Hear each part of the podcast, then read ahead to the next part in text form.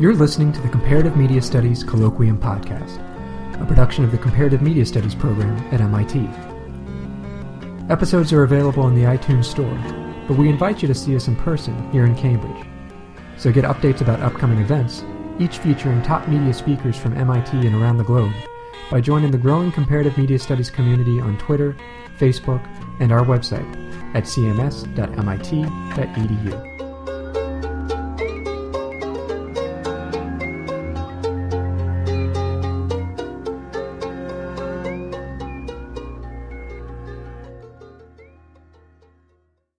So I'm Fox Harrell. I'm associate professor here at MIT in comparative media studies, writing, and the computer science and artificial intelligence lab. And I have the extreme privilege of introducing an illustrious speaker here today, uh, Mark Dery. So he's an author, lecturer, social critic who's published in venues as diverse as Artforum, Elle, The New Yorker, Rolling Stone, Wired, and, and uh, many, many more.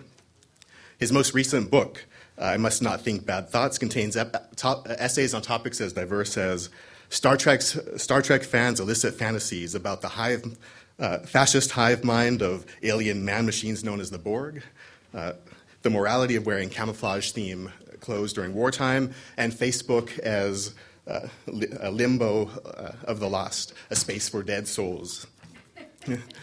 right, so.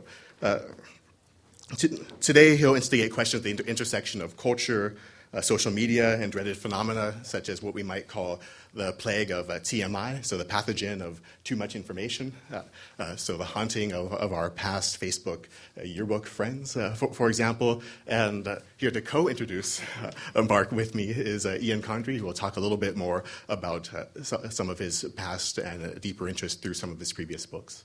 Thanks, thanks, Fox. Yeah, I guess I, I can use this too. I don't know if we need it. Um, so I'm Ian Condry, uh, and I teach in comparative media studies as well. Uh, and uh, it's a pleasure to join Fox in introducing uh, Mark Dery. Um, I, I, did have a couple announcements that I want to just uh, mention. There is a uh, conference, and I think people who are here are probably likely interested in this conference as well, that uh, Thomas DeFrantz uh, here at MIT and Harmony Bench of uh, Ohio State are putting on over this weekend uh, called Dance Technologies and the Circulation of the Social. Uh, and it engages with some of the similar kinds of issues that Mark uh, thinks about, including performance, uh, post humanity, uh, and the intersection of bodies, art, uh, and technology. Um, and so that's happening uh, over in the Media Lab. It actually starts uh, this evening. Uh, at, at 6.30 and there will be some introductory remarks as well as some performances by MIT students, and then it continues uh, tomorrow and, uh, and Saturday from 9 to 5 p.m. It's also the top floor of the new Media Lab building. Uh, it's free and open to the public, uh, and there will be a dance party uh, Saturday night uh, as well, where Zuzana Husárová, a postdoc here in writing, will be DJing, and I will be doing a little DJing as well. Uh, so it'll be some music. Um, and I encourage you all to come. It, it does uh, speak to a lot of the themes we'll be uh, thinking about and talking about uh, today. One of the things I wanted to add to uh, Fox's introduction is very useful is a couple notes from his uh, Mark Dery's book on escape velocity. Uh, so, to think about some of the context, some of the history that Mark brings uh, to these issues. Um, and he uses this term escape velocity for thinking about cyber culture uh, for thinking about how there's a speeding up of what's happening in our world and the way we achieve a kind of escape velocity. Uh, although, into what uh, is one of the questions. I guess a cyber space, a cyber culture is part of it, where uh, Mark talks about the ephemeralization of labor and the evanescence of the commodity, uh, and the way this is paralleled with a kind of disembodiment of the human uh, as we spend more time in cyberspace. Uh, and it was really fascinating to read this book uh, and to think about how our language of the internet has really changed.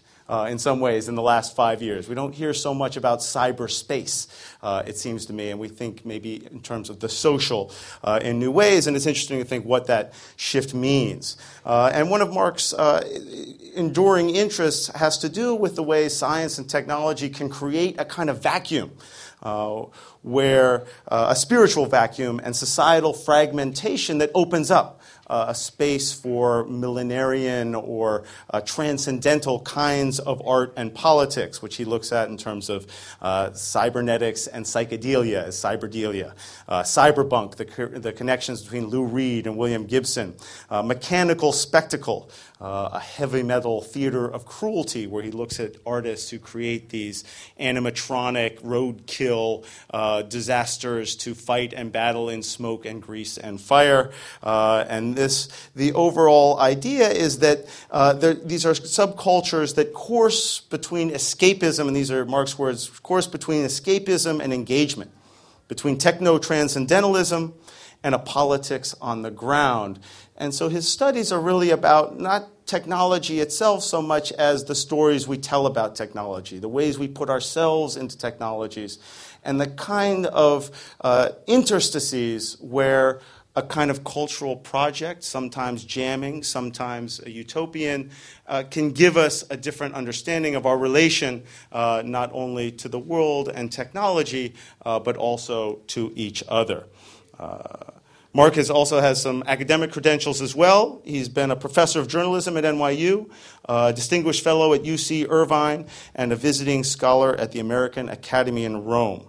Uh, he's also at work on the biography of the artist Edward Gorey, who I know we all love, uh, and, uh, and we, I know we all look forward uh, to his talk today. We'll ask him to speak for about 45 minutes, and then we'll have an open ended discussion after that. So please join me uh, and Fox uh, in welcoming Mark Dery. Thank you. Uh, Ian, would you mind, uh, yeah, opening the uh, yearbook images and just setting them to cycle through? That's great. And if they if they just uh, they can just play all those just within that folder. Uh, thank you, Ian and Fox, for that uh, suitably mortifying introduction uh, which I cannot possibly live up to. And now, if I self immolate messily, um, it will apparently uh, be documented by podcast and no doubt will materialize on Twitter within the minute. Um, these gentlemen, uh, neither of them apparently knew that the other was going to introduce me today, although it does seem uh, fittingly binary for MIT. I'll let you two debate who gets to be the zero and who gets to be the one. Um, we're doing everything in twos today, so I have two coffees. Uh, tastes great, less filling.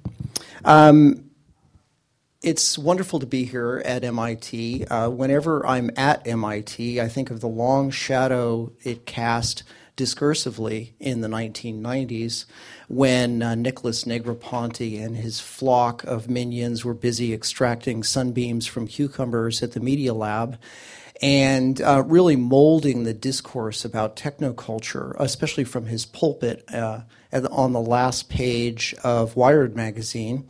Um, a magazine that was the Gideon Bible or Book of Mormon of the digerati. And uh, Kevin Kelly helpfully informed us that the Dow would hover at two zillion forever and the long boom would never end. Don't you miss the 90s? So do I. Um, I'm here today to talk about um, a moment um, well over a decade later. Uh, title of my talk is called Facebook of the Dead. And I'm going to be thinking today about uh, the self and others, about identity and subjectivity, about social connectivity and corporeality, uh, all those binary oppositions and the chasms between them.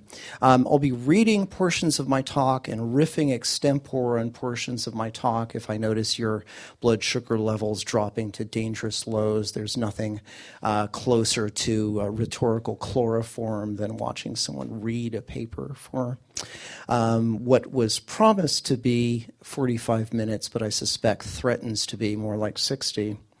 So I beg your indulgence for that uh, over time. I'd like to begin with a quote from Swinburne. Um, we should just be seeing the yearbook images. they don't call this MIT for nothing. Um, I'd like to begin with a quote from Swinburne, the Romantic poet, who took comfort in the knowledge that no life lives forever, that dead men rise up never. And obviously, I believe, the man lived in the age before Facebook, because just when you thought the past was happily entombed, the curse of social networking is conjuring it up. Now, I think this is an aspect of the web of the search engine as one of the dominant technologies of our moment that is less remarked upon than Google's miraculous ability to pluck the needle from the haystack with second by second dependability. Um, what seems not to be to have been taken stock of is the fact that not only are we able to instantly access free floating uh, datum uh, with pinpoint precision, but we are able to resurrect the past. And this seems to me to be really a sort of a symmetry break with much of history our ability to reconnect with people who were long lost. And that's both a boon and a bane, as I'm sure many of you will agree more often not, that knock on your inbox door is the risen dead from your high school yearbook. Classmates you thought you'd safely buried in the boneyard of forgotten things with a gentle shovel tap on the face. I believe that Facebook returns us to the adolescent psychology of high school, a regression writ small in the site's insistence on the cringe inducing use of the noun friend as a verb when the perfectly serviceable befriend is readily at hand. Now, I'm going to offer you a few psychobiographical anecdotes that I hope will be consonant with your own experience on Facebook, perhaps not, um, but I hope you'll at least find them illustrative. When I wondered aloud why a total stranger from my hometown wanted to friend me, given that back in the dear dead days of high school, we weren't even passing acquaintances, she opened the bilge cocks of her soul. Yes, I realize we never knew each other personally, but I, like you, was curious which alumni were part of this social networking site. Also, living with a disability and not able to work because the work world is prejudiced against hiring someone with a disability, except for those who are mentally challenged, which I am not in screaming caps. I find the social networking sites enjoyable to connect with old friends, high school and college. Yes, I am a college graduated sick individual. I apologize for sounding hostile, but I get very rattled when someone questions why I choose to sit in front of a computer 20 or so hours a day. Forget I spoke. Another Facebook moment. Someone's rattling my mailbox. What brings him knocking? I'm curious to know. Pleading early Alzheimer's. I ask if we've met before. We've never met, he replies.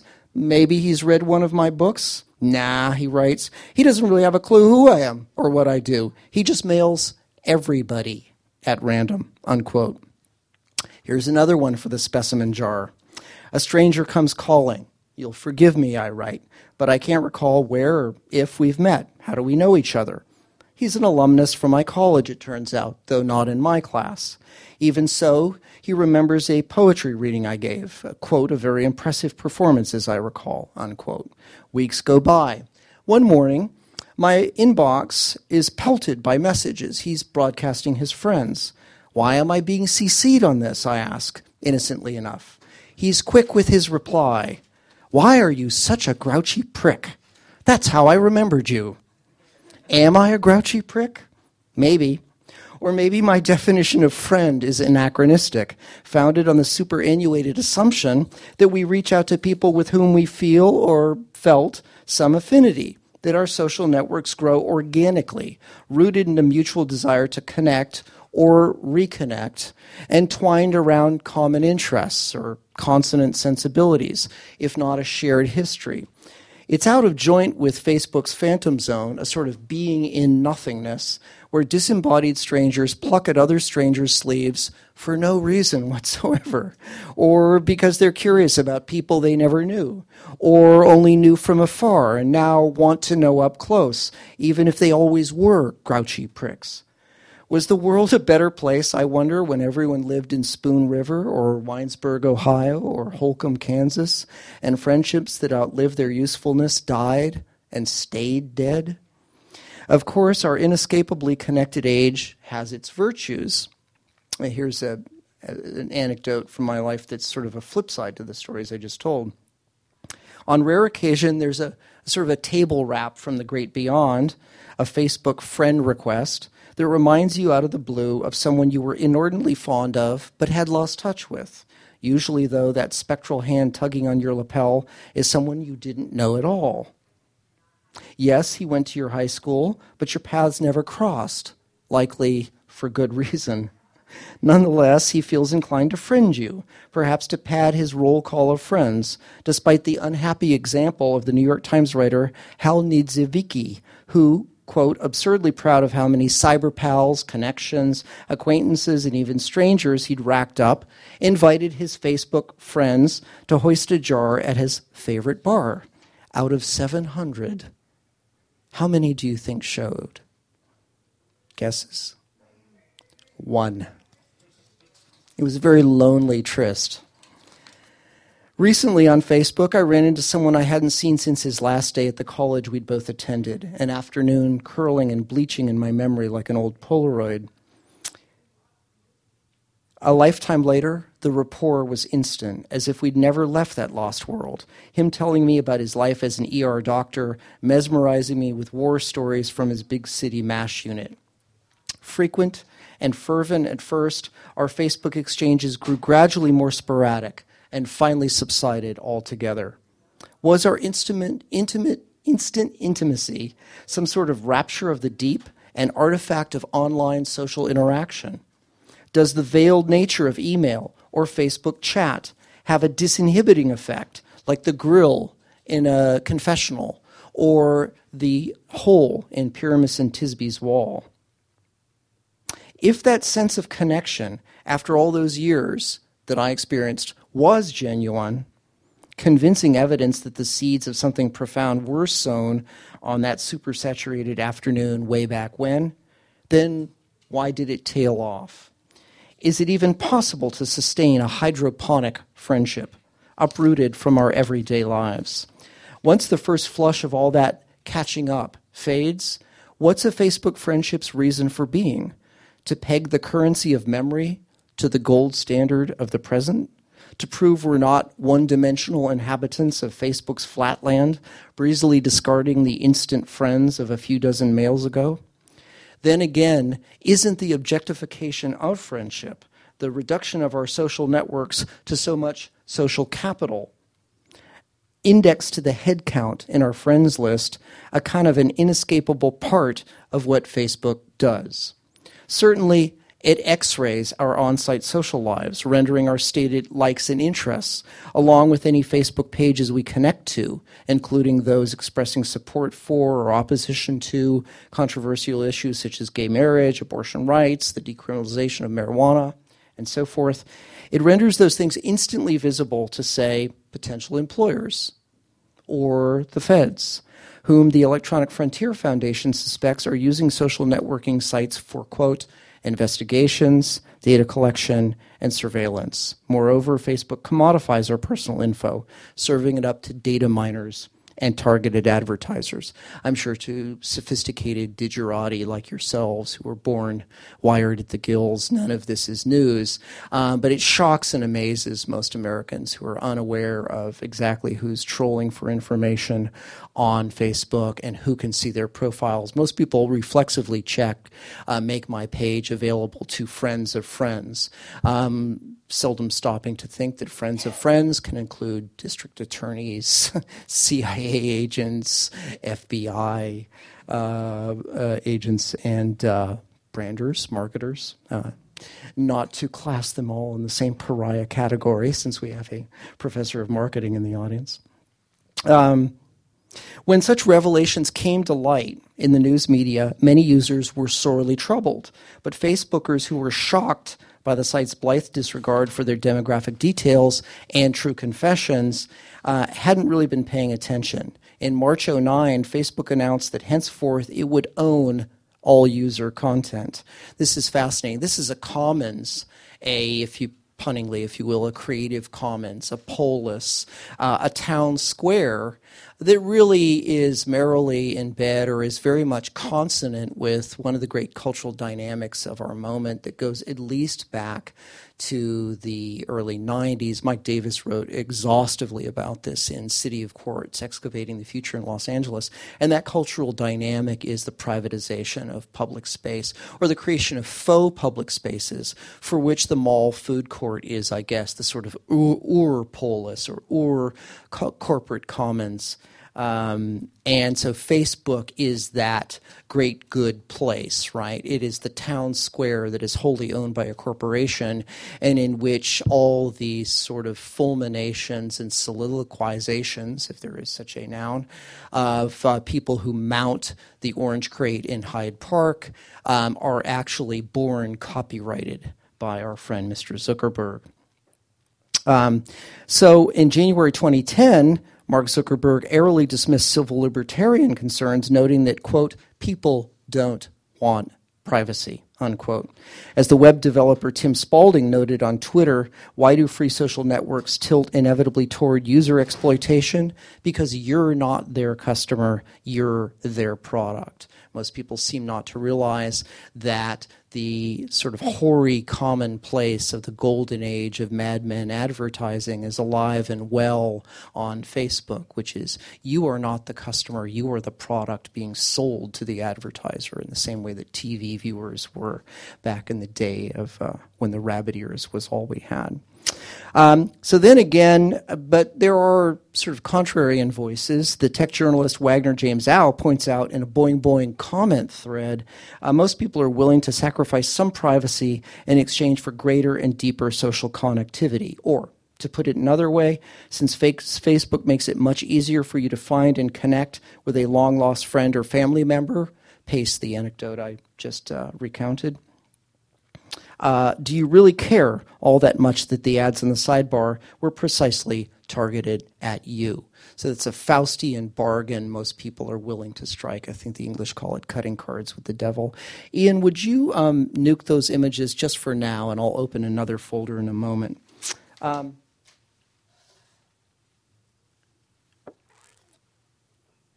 So I'd like to talk now a little bit specifically about privacy and what um, two web critics, Steven Johnson and, and, Jeff Jarvis, inelegantly and uneuphoniously call publicness um, in the age of social media.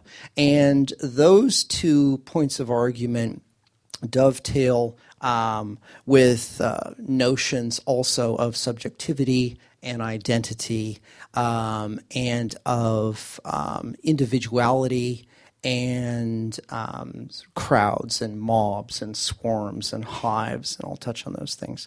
I'd like to use as my a prism for refracting these ideas Steven Johnson's uh, May 20th of last year Time magazine essay, Web Privacy, in praise of oversharing. How many of you read this? Any of you familiar with it? Any of you familiar with Johnson's ideas? The man has a million Twitter followers, right?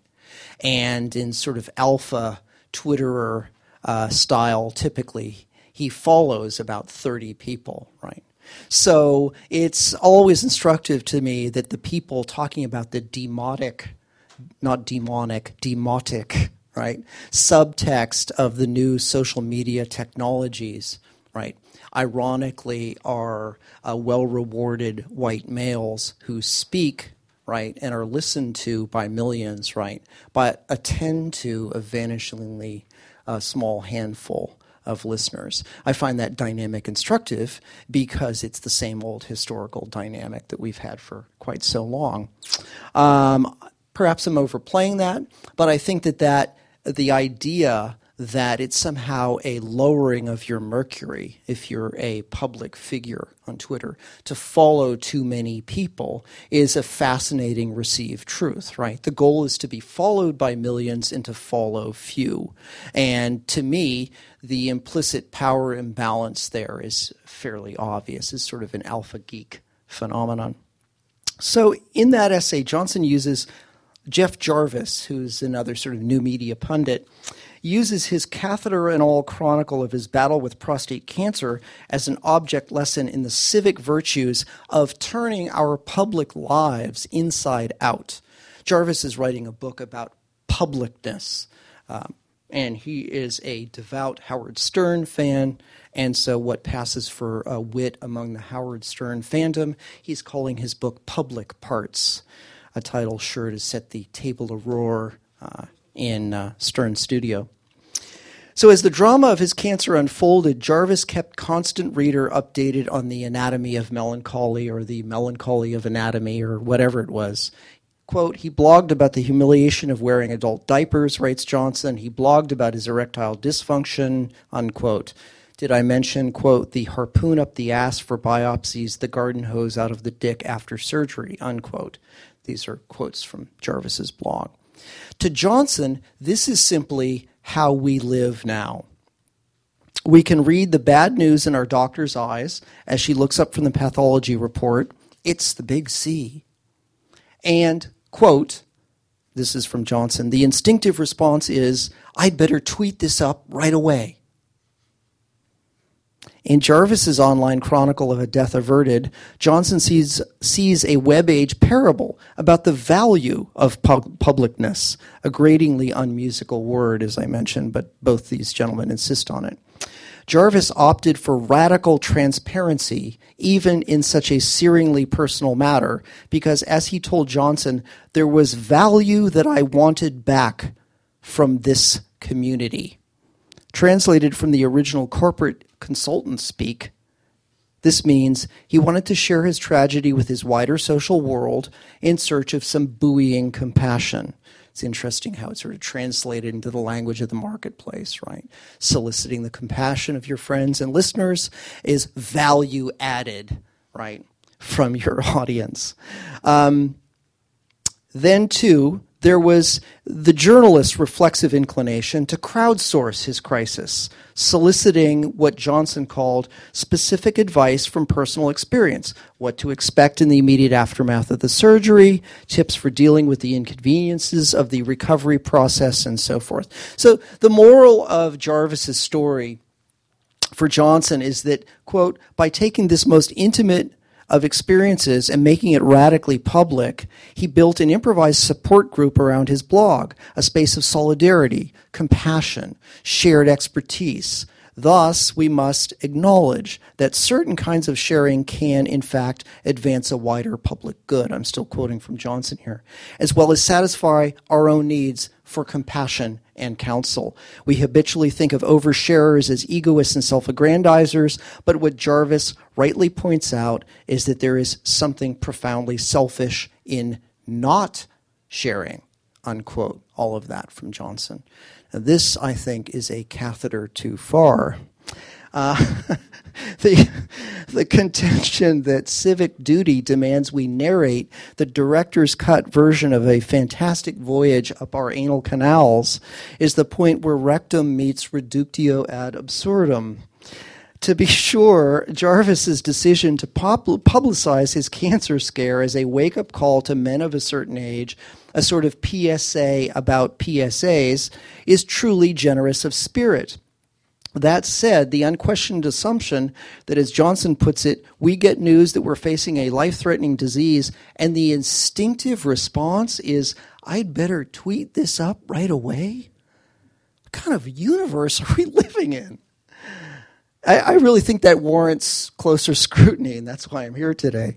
Jarvis's desire to reach out to his online flock in his hour of need is perfectly understandable. It's a quintessentially human gesture. But his near inability to restrain himself from broadcasting the bad news before his son gets home from camp, he managed to hold his fire so the kid wouldn't learn about his dad's disease on Twitter says more, I think, about the blogoreic, tweet expulsive times we live in when so many of us f- feel the need to broadcast our every thought at every minute to everyone than it does about any civic virtues of making our private lives public. A little reality check here. Shouldn't an intimate circle of close friends meet most people's needs when it comes to sympathy and wise counsel? if we zoom out to a wide angle shot that contextualizes Jarvis's actions in a larger societal landscape, we're inclined to wonder if this tendency toward what I would call arena rock confessionalism sharing which which I would define as sharing our private lives not just with our closest confidants but with a stadium full of imaginary friends, right? Like Harvey the Eight Foot Rabbit in the Jimmy Stewart film, virtual buddies, isn't really symptomatic of the culture of confession. I, I, I believe it is symptomatic of the culture of confession that sort of began with the Puritans and persists in afternoon talk shows, and of course, that great uh, national ritual, Absolution of Celebrity Sins by Barbara Walters. Um, is the desire to broadcast the most mortifyingly uh, personal details, not only of our private lives, but of our private parts, really about the desire to feel the love on an epic scale. I think it is. And if so, isn't it selfish rather than selfless?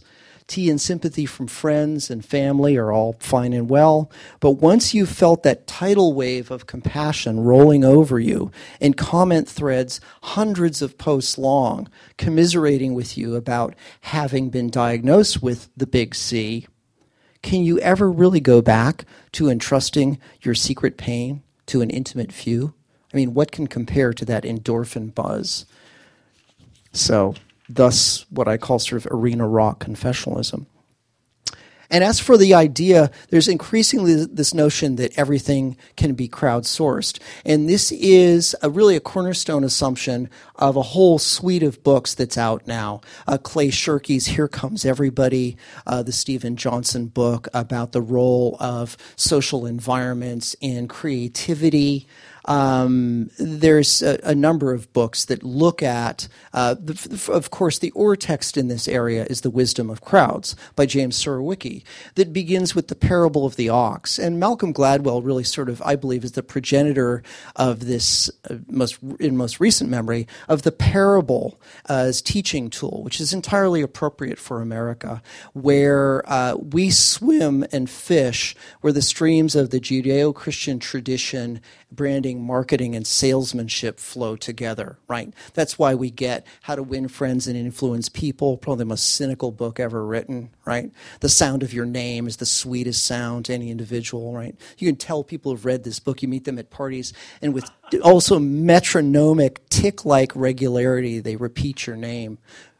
How wonderful to hear from you, John. I couldn't agree with you more, John. The thing about that, John, is you're extraordinary. Um, so,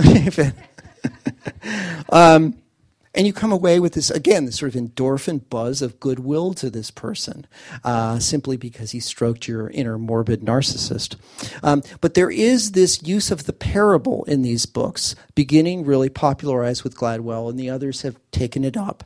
Um, and it's entirely appropriate because they really are religious homilies. So surowiecki's book begins with the parable of the ox, right? Francis Galton, founding father of uh, eugenics, right? Social Darwinism, uh, asks a crowd to guess the weight of an ox. No individual knows it, but together they all hazard guesses and they, they land an accurate guess within a pound of the beast's weight, right? Um, so we're given to understand that uh, a crowd is always wiser than an individual. Um, it, bears pointing out, I think, that not all crowds are created equal. Which crowd would you rather choose? A gathering of the sober, even handed, deeply reflective, historically literate individuals at a Tea Party rally? Or uh, let's say a Munich beer hall in 1927, right? Or this gathering of enlightened minds today? Uh, I'll let you choose. Um, so there there is sort of a tendency to use these parables. Um, and and I, I, I want to dive back into my argument here and look at the idea that the notion that taking the pu- private public enables us to leverage the collective expertise of the million. Um, as I said a moment ago, crowdsourcing is only as good as the crowd being sourced. Uh, allow me uh, sort of a scandalously, uh, mortifyingly confessional uh, parable and anecdote of my own. Anyone who spent a cancer year in full battle rattle, as Jarvis has and as I have, desperately combing the web for information about his disease and worming every factlet he can out of his overworked doctors, will tell you that the wisdom of crowds is grossly overrated. Unless the crowd in question has answered the casting call for America's next top oncologist, when the word went out that I had cancer, one friend offered invaluable war stories about his close brush with the big C. But too many took it as an opportunity to tug on my lapel about their pet miracle cures pendulum alignment, past life regression, orgone therapy, jackfruit enemas, a high colonic while listening to Erik Satie's sketches and exasperations of a big boob made of wood, you name it. Jarvis's mileage may vary from mine, but I recommend a thorough review of the medical literature, the battle tested advice of any friends who've been there, and a doctor named House. Now, that said, all of that said, I think the most confounding thing about the Johnson Jarvis argument for more oversharing, more radical transparency, is its seeming obliviousness to the ways in which our nonstop social networking, let's call it the age of always connect, is dissolving the membrane between private I, letter I, and public self. And this, I think, is one of the most fascinating and, again, sort of unremarked on dyna- cultural dynamics of the moment we live in. You have the great privilege to be in proximity to Sherry Turkle, who is penetratingly thoughtful on this point, and I think is really an inexhaustible resource of wisdom on questions of sort of subjectivity and identity in the age of digital uh, networking and social media. So I commend to you her uh, new book. Um, I, I want to look at this idea of the dissolving membrane between the private I and the public self. I think the most obvious uh, evidence of that cultural dynamic lies in those moments where the real and the virtual collide, where the sort of rubber meets the road. As I've argued elsewhere, I think the totemic technologies of our times the cell phone, the iPod, the Blackberry, social media are turning our psyches inside out. I believe they're reversing the polarities of that hierarchical dualism or that philosophical binary, namely public and private. They make solitude portable, encapsulating the solipsistic self in a media bubble, right? So the notion that you are sort of a social atom, that you are alone, that you are inward turning, right? The bounded, centered self that McLuhan taught us was created by Gutenbergian media. People now take that out into the agora, out into public, and behave with the obliviousness that used to attach to the sensation or the state of being alone and yet they are in public. Well, what do I mean when I say that more and more we're alone, oblivious to the world around us? Well, for example, the ubiquitous obscenity of couples sitting together in restaurants, each gazing vacantly into the middle distance as he or she brays into a phone right? Or of people unashamedly texting away in the midst of social gatherings, or even more scandalously during movies. The screens glow, distracting everyone nearby. I recently witnessed a scuffle between a compulsive texter and another moviegoer who, in a paroxysm of irritation, snatched her phone out of her hands. I thought he was going to beat her brain to jelly with the cursed device. Unhappily, he didn't. Um, yet more dramatic evidence of the growing tension between electronic solipsism in public spaces can be found in the ever more common phenomenon of the stranger with the headset chattering blithely about her irritable bowel as she elbows past you at the supermarket meat counter, right? I mean, in the medieval ages, these people would have been stoned as witches. In the modernist period, they would have been classified as paranoid schizophrenics communing with insane voices. You know, this is the moment where the devil's of Loudun, right, meets the, uh, what is that weird thing people wear in their ears? The, uh, thank you. Um, so, this idea that you walk down the street, right, there really is a transparent, hermetically sealed, sort of projective or imaginative bubble of solipsism, of solitude, right?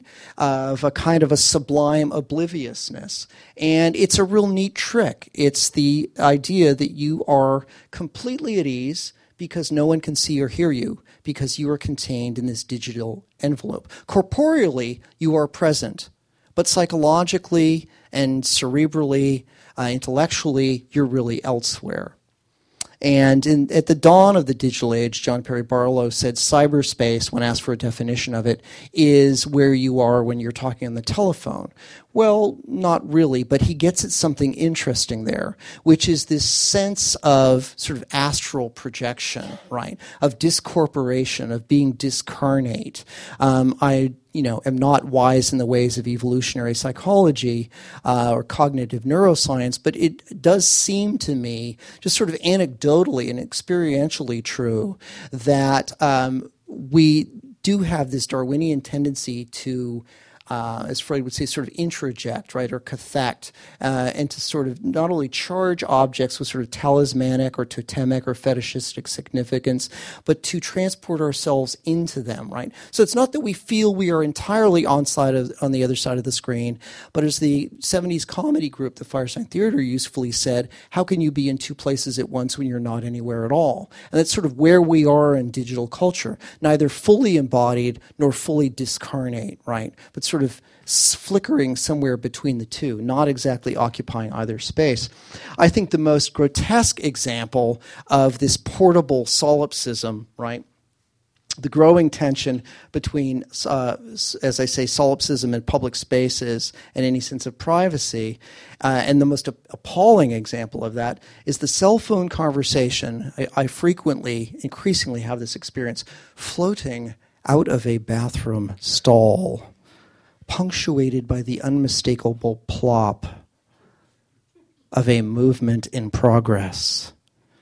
Is there a surer sign that Western civilization is in its terminal stages? We have no shame we are withdrawing, we, I believe we are redrawing the boundaries of publicly acceptable behavior um, along medieval lines when privacy in the modern sense was virtually unknown. Now, if you'll allow me this flight of fancy for just a moment, and I am going on a bit. Am I okay, Ian Fox? Yeah? How's everybody doing? Right? Flatlining, ready? EKG shutdown? Okay.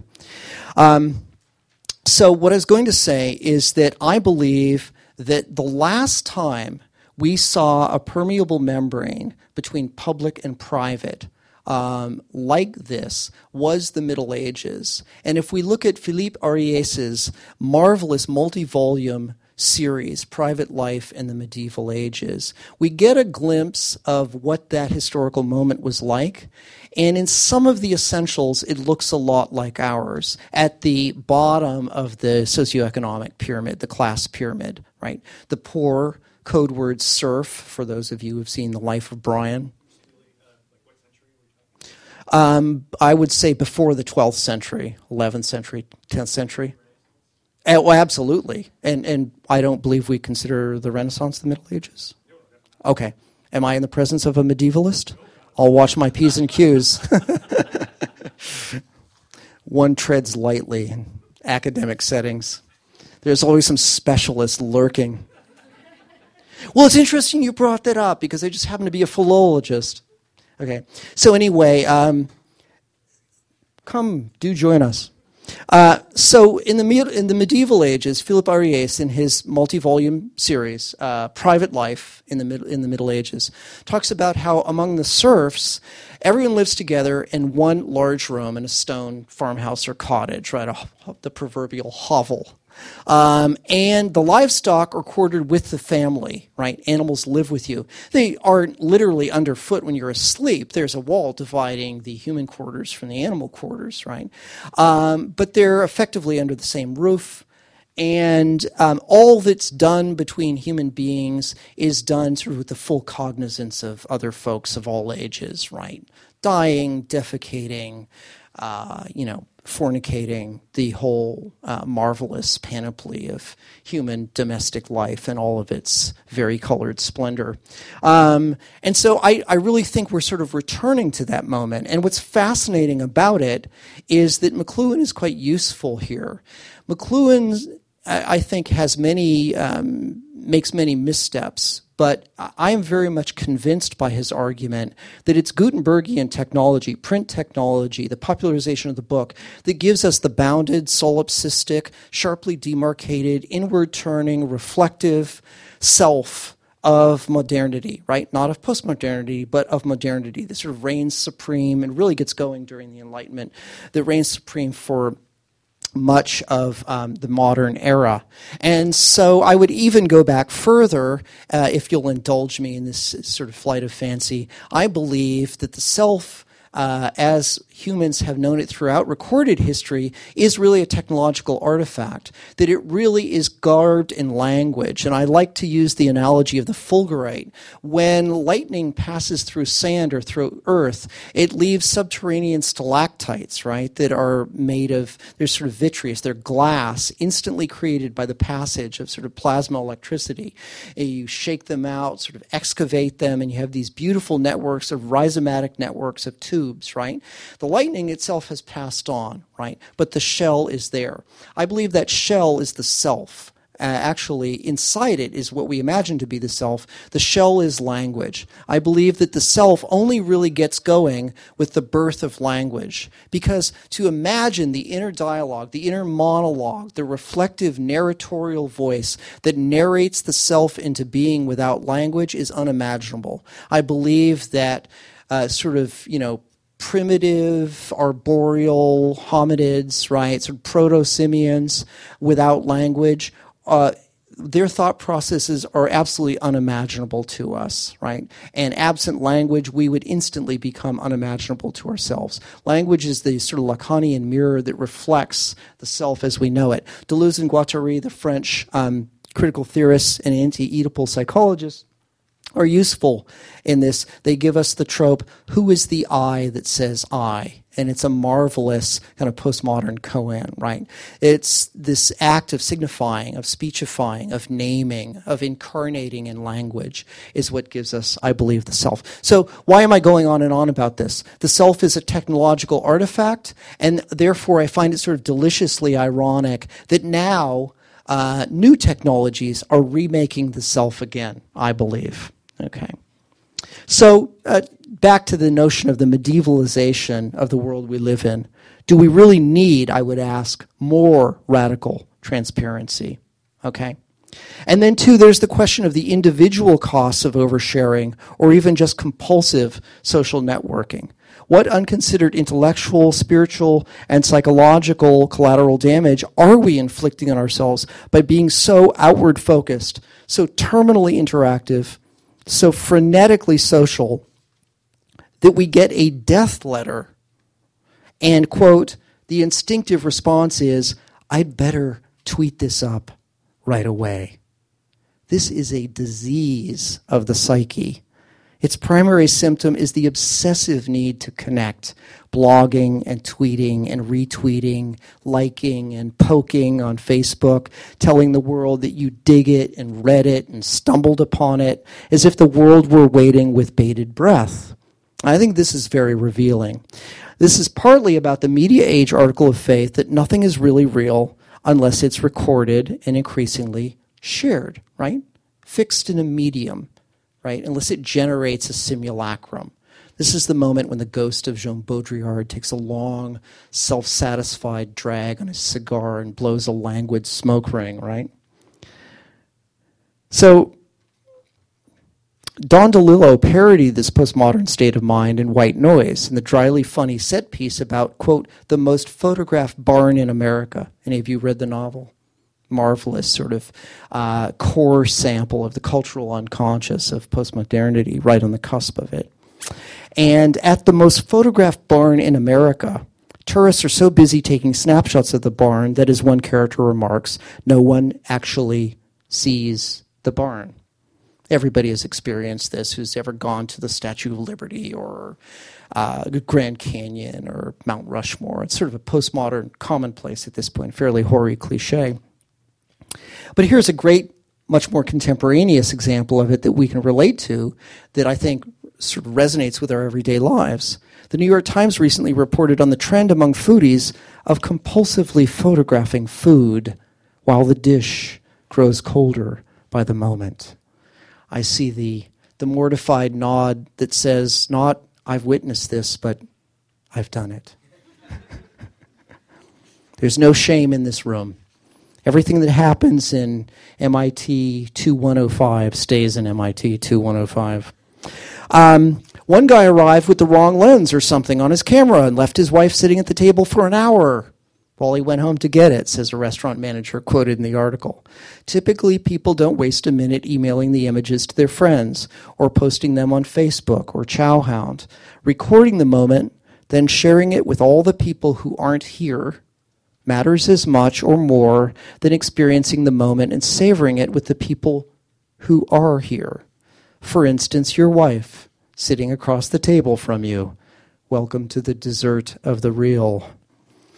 Um, so I, I, think actually that chasm points up another binary opposition that haunts this post postmodern predicament of ours, which is, um, as my groaning pun suggests, you know what epistemologists like to call this sort of chasm between the matrix and the desert of the real, between the online welter of free floating information and images, the data cloud, and the unplugged world of immediate experience, right? Sardonically and sort of with, referred to as RL with increasing disdain. Uh, between the face to face here and now and the being and nothingness of our online lives, which are time asynchronous, unmoored from geographical coordinates, and easily uncoupled from our card carrying identities, not to mention our physical bodies. I think something there's something extraordinary. Again, you know, it's the it's the job of cultural critics to be the village idiot and to point out the obvious, to to you know I'm talking about oversharers, and my job description is chronic overthinker, right? It's my job to sort of overthink or think into the ground everything. So I don't really believe this has been sufficiently remarked upon and sufficiently anatomized. This presumption that when the phone rings or twitters or chirps or massages or palpates or fondles or gooses or whatever you have it set to, right? That the voice or presence on the other end is by definition more interesting than whoever you're with, right? Christ himself would have to pause in mid parable, right, for the blackberry's nudge, right, if he lived in our moment. This is a, I mean, really think about this presumption. It really talking about a, you know historical memory i find very useful as a reality check. History can be a sort of a reality check just as socioeconomic difference and cultural disjunct can be a useful reality check. Thinking about the deprivations of people in the third world as we sit here in the lap of lavish entitlement is chastening. Yet similarly there are historical moments that seem to sort of presage some of the cultural dynamics I'm talking about. I talked about the Middle Ages, but this idea that a sort of phantasmagoric or spectral other world of luminiferous ether is far more compelling than the corporeal world in which we're embodied reminds me a lot of turn of the century spiritualism, right? This is the stuff of which table rapping and ghostly violins and trumpets playing in midair is made, right? And so, again, I think that it would behoove us to sort of dissect a little bit our reflexive, unthinking presumption that the other elsewhere or else when is always richer, deeper, more beguiling, more charismatic, more fascinating than the unhappily embodied creature right in front of us. And those of you uh, who have uh, taken art classes, who know Roger Shattuck's marvelous book, The Banquet Years, study the birth of avant gardism at the turn of the 19th century and then throughout the 19, early 20th century. Alfred Jarry, Guillaume Apollinaire, the French symbolist poets, right? Early Dada, and so forth. All of these incredible avant garde movements, the well springs of which are still nourishing vanguard thought in the arts and, and transgressive and insurgent uh, intellectualism, were born at dinner tables. Right? Just as the Enlightenment coffee house was the sort of petri dish in whose agar, you know, uh, sort of the Industrial Revolution as we know it was cultured, so the banqueting table for surrealism, Dada, Futurism, and the other great sort of vanguard, bohemian, transgressive movements of the madhouse of the modern get going around dinner tables. And a dinner table whose discourse is constantly interrupted by the beckoning uh, bugle call, right, of luminous spectral voices on the other end of the Blackberry would never have given rise to these movements, I believe. Okay. So, uh, how are we doing time wise? How are you doing wise? I'm doing great. How's everybody doing? Okay. Oh my. Okay. Uh, okay. okay. So, uh, all right then. Yes. Fine. Uh, we'll see. Uh, right. I'll wrap it up quickly then.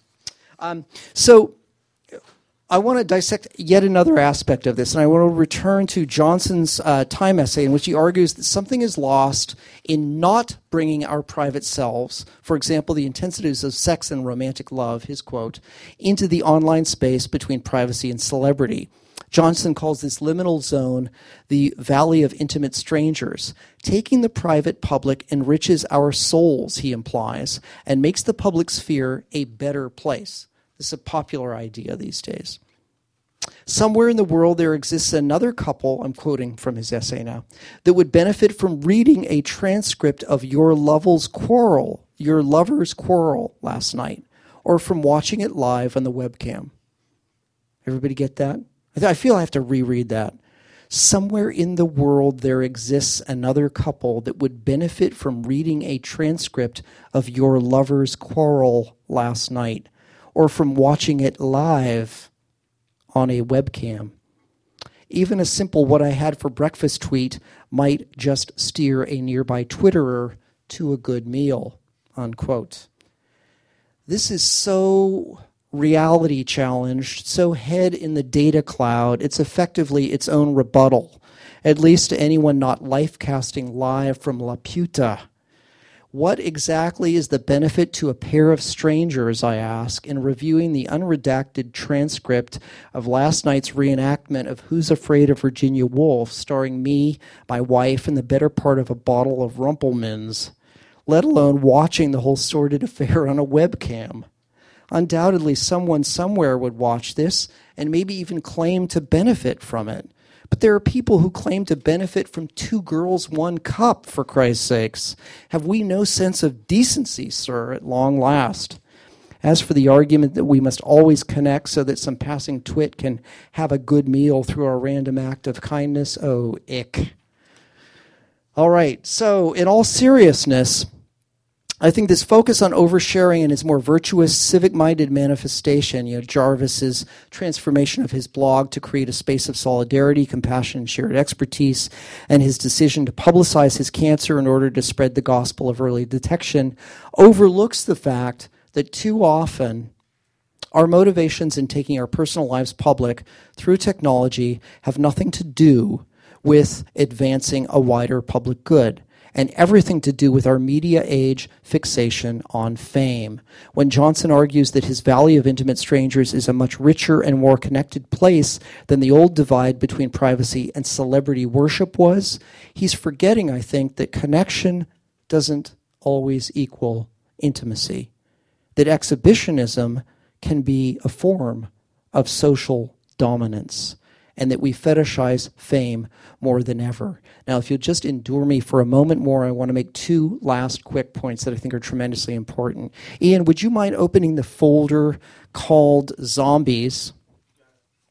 And I want to touch just briefly on the notion of self and crowd. The crowd has become a kind of a uh, kind of a totem in our age a kind of a mascot, if you will, a sort of a signifier. Um, and what's really instructive about this, I think, is that not so long ago it was very reviled. Okay, so I think the the politics of metaphor are really worth attending to closely. Metaphors don't come free. They always have hidden costs. They cage our thought. They structure our historical and cultural moment. And I think that the metaphor of the wise crowd comes with some hidden costs. And I think it speaks very eloquently about the moment we live in, this moment of connectedness and nonstop social networking, in which the self is kind of populated by media fictions, even as paradoxically and simultaneously it's extruded blob like and it kind of colonizes the agora or public space. Okay? So, what I want to say very quickly here as I wrap up is that the symbolic uses we make of crowds, and there really needs to be, and I, I give this to you freely as a dissertation subject, um, a kind of an archaeology of the crowd. I don't mean a, a, sort of sociological or mass psychological analysis of crowds as actual uh, historical actors. I mean, um, following Ian's comments about what I do, a sort of an analysis of the discursive politics of tropes like crowds, mobs, gangs, uh, that dearly beloved and largely forgotten figment of the 30s socialist imagination, the masses, okay? Uh, these days we're very fond of crowds, and I think this, this sort of use of this metaphor is very revealing about us as a society and our historical moment. You see here images of zombies, right? Which is sort of the dark doppelganger, I would argue, to James Surowiecki's wise crowd, right? And the thoughtful crowds of Wikipedia, right? And the leveraged intelligence of crowds on, you know, Twitter and on Facebook and on Tumblr, right? So these zombie walks are very uh, popular these days among, uh, I presume that you kids know all about this sort of thing. Um, but not so long ago, the crowd was a reviled figure, right? So in 1895, the sociologist Gustave Le Bon publishes The Crowd, A Study of the Popular Mind, which is a shudder of elitist horror that portrays the masses in the streets as society's id unleashed, easily seduced by propagandistic images and overmastered by the primitive urges of the reptilian brain. Le Bon's crowd was anything but wise Eh, however, by contrast, today we're converted to a fundamentalist faith in the wisdom of the crowd, and we cleave to the principle that immersion and interaction through social networking and communications devices is by definition preferable to the unplugged self alone and uncoupled from social worlds or the media feed. I've been talking about Jarvis and Johnson, media gurus, who are very fond of societies of mind a term coined, of course, by Marvin Minsky right here at MIT, and the wisdom of the hive and so forth. Um, in our age of social networking, time enshrines you, which is to say everybody, as its person of the year.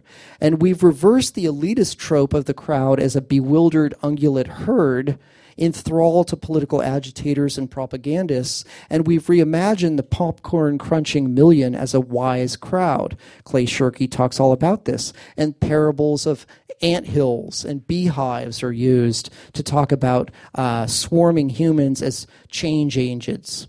Now, after the, atom- the atomization of the mass market into a million micro niches and the death of mass culture, we've morphed oxymoronically into a crowd of individuals, social atoms who manage the neat trick of retaining their individuality and mass, or so we're, we're told.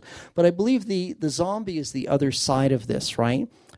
Reading the zombie as a social text, we can relocate the living dead within the history of mass psychology. Zombies are close cousins to Le Bon's conjuration of the hypnotized individual tossed on the heaving sea of the crowd, a slave of all the unconscious activities of his spinal cord, no longer himself, but an automaton who is seized to be guided by his will. So, what is the zombie's essential quality? More so even than his inescapable corporeality, which is already a strike against him in the digital age.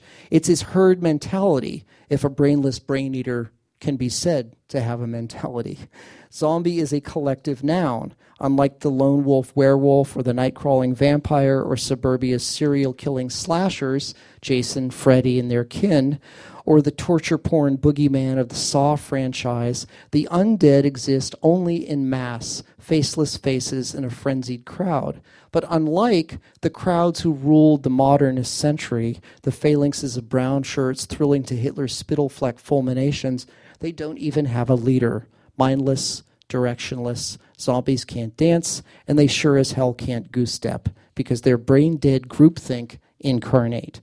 And now for the end of my talk, I'll just return us to Facebook and to sort of a personal anecdote of an ex- one last experience that I think is instructive there. friend requests keep coming in despite all of my public proclamations about Facebook, which I find sort of deliciously ironic. Why am I on Facebook, right? Uh, to promote brand me, ostensibly, right? In other words, for entirely selfish purposes. So recently, a friend request from the Restless Dead of 1978, the shag haired, bong loaded banquos of my high school class, keep arriving in my inbox. And then one day my inbox pings too perfectly it's someone from my dear dead high school days, from the class a year behind me, yet another someone I never knew, who has added me as a friend on Facebook and needs me to confirm that I knew her in order for us to be friends on Facebook. I find myself thinking of Raymond Chandler an almost pathologically private man who would have found abhorrent the transparency of our fishbowl selves, the awful, grabby neediness of our compulsively gregarious age. And yet, instructively, Chandler was a conundrum. He was a confirmed misanthrope, an inveterate recluse. He was haunted late at night by a self imposed loneliness, and he warded it off with a bottle of gin and a dictaphone composing letters to exercise, quote, that horrid blank feeling of not having anyone to talk or listen to. A difficult man, he characterized himself as an unbecoming mixture of outer diffidence and inner arrogance. He found epistolary friendship more congenial than face to face interaction, as many terminal texters now do, according especially to Professor Turkle. Quote, I don't know why you are so close to my heart, but you are, he wrote to a female friend. In some mysterious way, you've put me inside of you so that I have to lie awake at night and worry about you. You, a girl I've never seen. Why? The older you get, the less you know. Even in his despairing last years after his wife had died, he shrank from human contact. All my best friends I have never seen, he wrote to one correspondent. To know me in the flesh is to pass on to better things.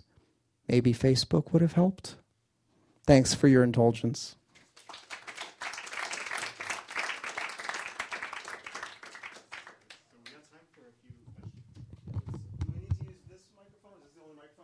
Yeah. Yeah, okay. All right. So we'll, and we're recording this, so I guess if you could use the microphone. Who would like to start us off?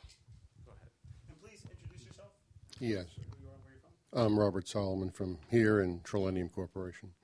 Uh, a couple of things I'd just like to perhaps elaborate on. One is, uh, first of all, this whole thing of taking pictures of your food. There's a whole big move now. People are taking pictures of their turds and ma- emailing it to each other, so it's gone up a notch. Um, gone, yes, however way you want to look at it. Also, this is great for psychologists because I know in Manhattan and other places, you just sit down at a Starbucks and someone comes down, they take out their cell phone, and from the sky somewhere, this telephone booth comes down completely acoustically. Uh, and they can say whatever they want, and you can be noting it. You learn a lot, can get a lot of good dialogue. Um, quick question. One is, um, uh, could you relate this to this epidemic of self-centeredness, where you have these societies where you know self and community, family, community going up, and there is some value going up that. Of course, Japanese and certain Asian societies, it's the extreme the other way. Uh, uh, and second of all is uh, what are your what are your warning signs if as this is, as this has happened and as it will continue what pathological things are happening what incapacities are we getting as a species which if we don't heed and figure out ways of consciously reversing uh, will cause serious problems on one hand, or not let us achieve what we could have achieved, rather than becoming having this as our our uh, 21st century opium den. Well, I'm not sure I'm adequate to the task of ask, answering such a a um, multi-pronged question, but I'll I'll take a swipe at it. First of all, I'm loath to give aid and comfort to the digital Jeremiahs. I mean, I've spent my entire lecture doing strafing runs on the um, uh, uh, on on the Professor Panglosses of digital culture, who um, seem to have a blind spot for any of the social pathologies you've just gestured toward.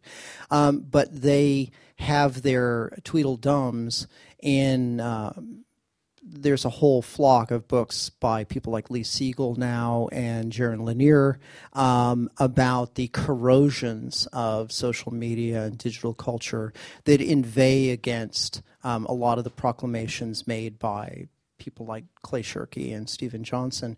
And I don't believe in either Scylla or Charybdis. I believe that we live in a very bifurcated moment when these traditional sort of binary oppositions that we use to structure our ontology are really kind of coming unmoored from each other. So it's not an either or, it's a both and phenomena.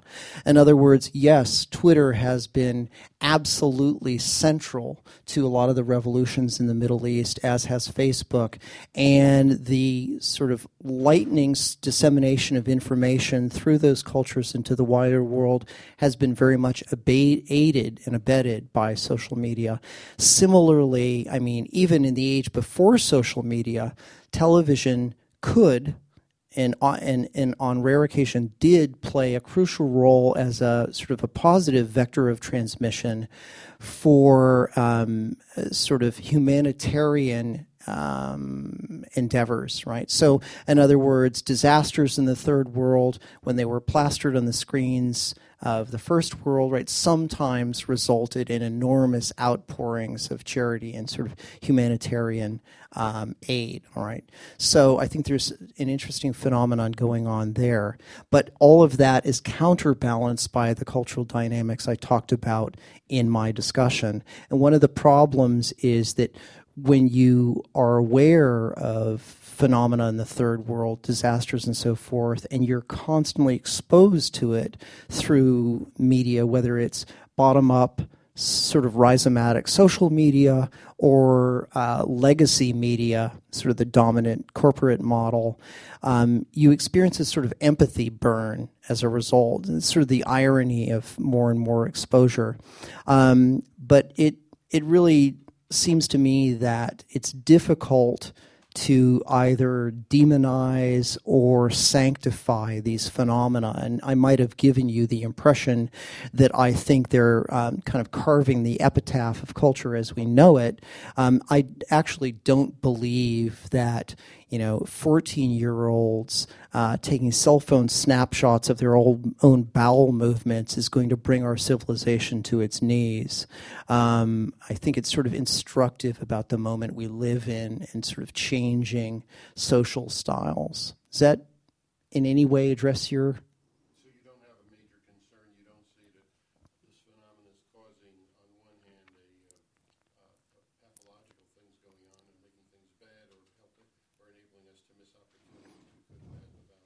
Well, if I had to lay the burden of responsibility for social pathologies, pathologies on anyone's doorstep, I'd lay it at Lloyd Blankfein's doorstep. You know, I'm an old school Marxist. I think in, in that regard, you know, not thoroughgoingly, but to that extent, I think the absolutely grotesque and obscene chasm between the the the deliriously well rewarded 2% of our population who holds 80% of the personal wealth does more to corrode our society than all the photographed bowel movements of the world laid end to end.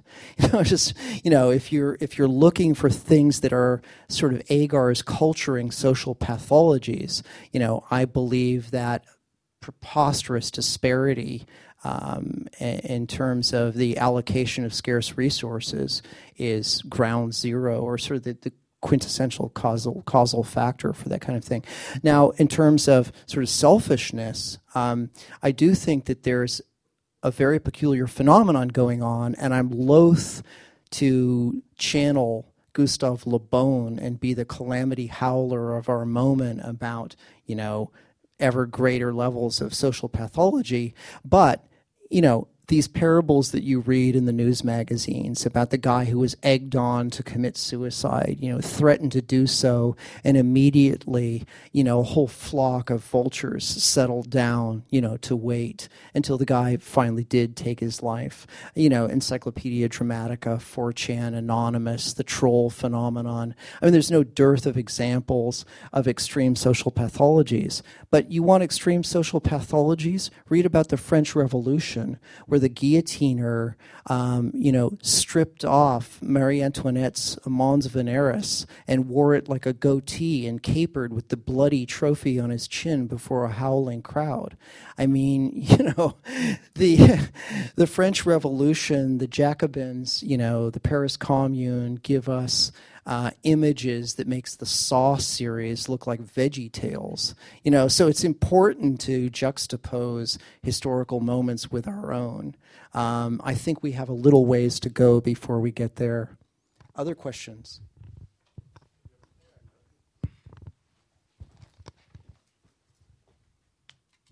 Hi, um, my name is Xinghua Li, and I teach um, media studies at Babson College.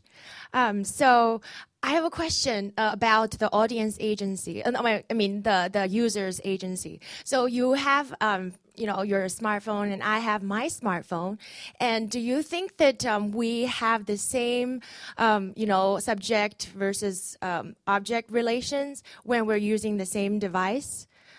do you think that you know whenever you know we are using you know we're, we're buy into this whole cell phone device does that mean we all have the same type of subjectivity? Um, the reason i'm asking this because recently i've been reading about psychoanalysis like case studies and there was talking about the difference between like the obsessive versus the um, hysterical.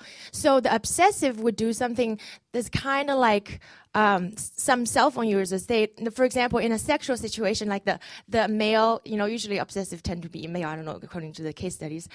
Um, the se- obsessive would arrange, uh, w- would be having sex with a hysterical woman and then the same time he will arrange another woman to call him on his phone so that um, he will be um, you know he'll be having sex with a woman and then talking to the woman, another woman on the phone, so that he will maintain his kind of autonomy. You know, like I'm, I never lose myself completely to the other. But um, so in this case, the obsessive is never really there in, in either way. Uh, the other on the other side is the hysterical woman. She would, um, you know, having sex with the man and then she would imagine herself not being there because she refused to give herself fully uh, to the other. She wants to keep part of herself uh, so that she can continue being desired by the other. So uh, in that sense the hysterical is also not fully there. So in the sense that do you think that these two situations could happen when we're using all the same cell phone you know just because like the cell phone doesn't determine a certain subjectivity. It's really up to the individual. Do you think? Thanks. Sure, it'd be much better if they were texting. I think that's one thing. Um, well, I'm relieved to hear there's a question in there somewhere.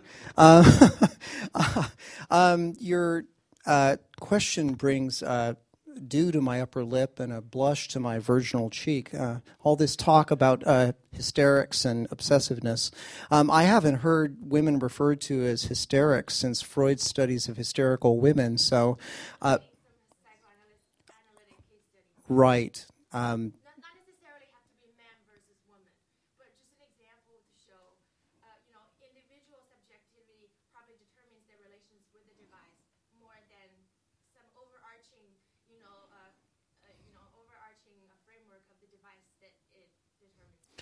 if I, not to be flip, but I mean, I do shrink from terms like hysteric and obsessive. They, they have a bit of a reek of Krafft-Ebing to me, and they, they do seem as if they're sort of vintage 19th century sexology. Uh, you know, maybe I, I haven't reviewed the case studies you have, and uh, maybe I need to catch up on the literature. But I am somewhat suspicious of the, the lexicon of pathologization, especially when it's so um, complicit with uh, conventional sexology, which has a lot of crimes to atone for in my book. Um, but I will quickly say that if I understand the question, in essence, it is. Um, are we do we acknowledge the legitimacy of the McLuhan-esque worldview, that is to say, kind of um, far extreme technological determinism. In other words, do our tools mandate a certain sort of either social use or communication style, or are we able to reimagine, repurpose the tools, right, in more of a what romantics, like William Gibson, the cyberpunk author, would call, you know, the street finds its own uses for things, right? Um, the notion that we can appropriate tools to our own ends. I mean, it seems to me that, um, again, I fear this sounds like hedging, um, but both to a degree are true. So, um, tools do seem to have a kind of an animistic presence to it. They seem to have an indwelling uh, spirit, right, that sort of governs their usage and inflects them, right? And the Turkle book I mentioned earlier, right, um, her latest is all about the ways in which digital devices are driving a certain sort of social style. She has unbelievable, again, parables um, that really are straight out of the age of table rapping teenagers who claim that they can sympathetically feel psychically their blackberries buzzing in their lockers, right?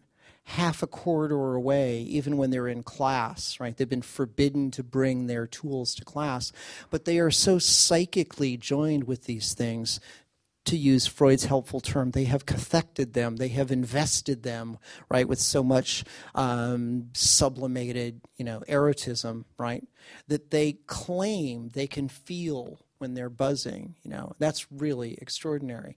Um, and so the compulsive need to answer every text, to answer every incoming call, there does seem to be, and, and I'm loath to say this. I'm bear in mind I'm sort of theorizing in free fall here. So I, in response to your question, because I want to give you some sort of answer.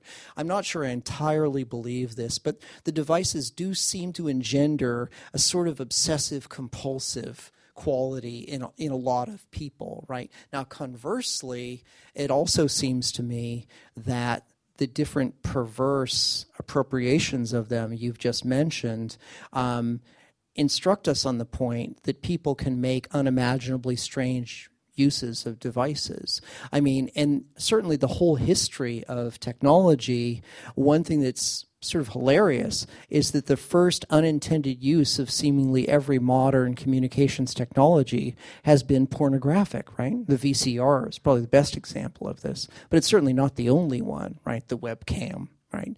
And daguerreotypes, you know, the very first, you know, phenakistoscopes, right? Stereopticon, uh, you know, these uh, uh, magic lantern viewers that exploit the uh, binocular uh, apparatus of uh, the retinal cortex of vision, right, to create 3D images. You know, no sooner is it invented than there's a proliferation of pornography. And people think of Victorian England, you know, as this tightly corseted place with pantalettes on piano legs. But it also had a vast, thriving black lagoon of unimaginably perverse pornography that makes ours look like child's play, right?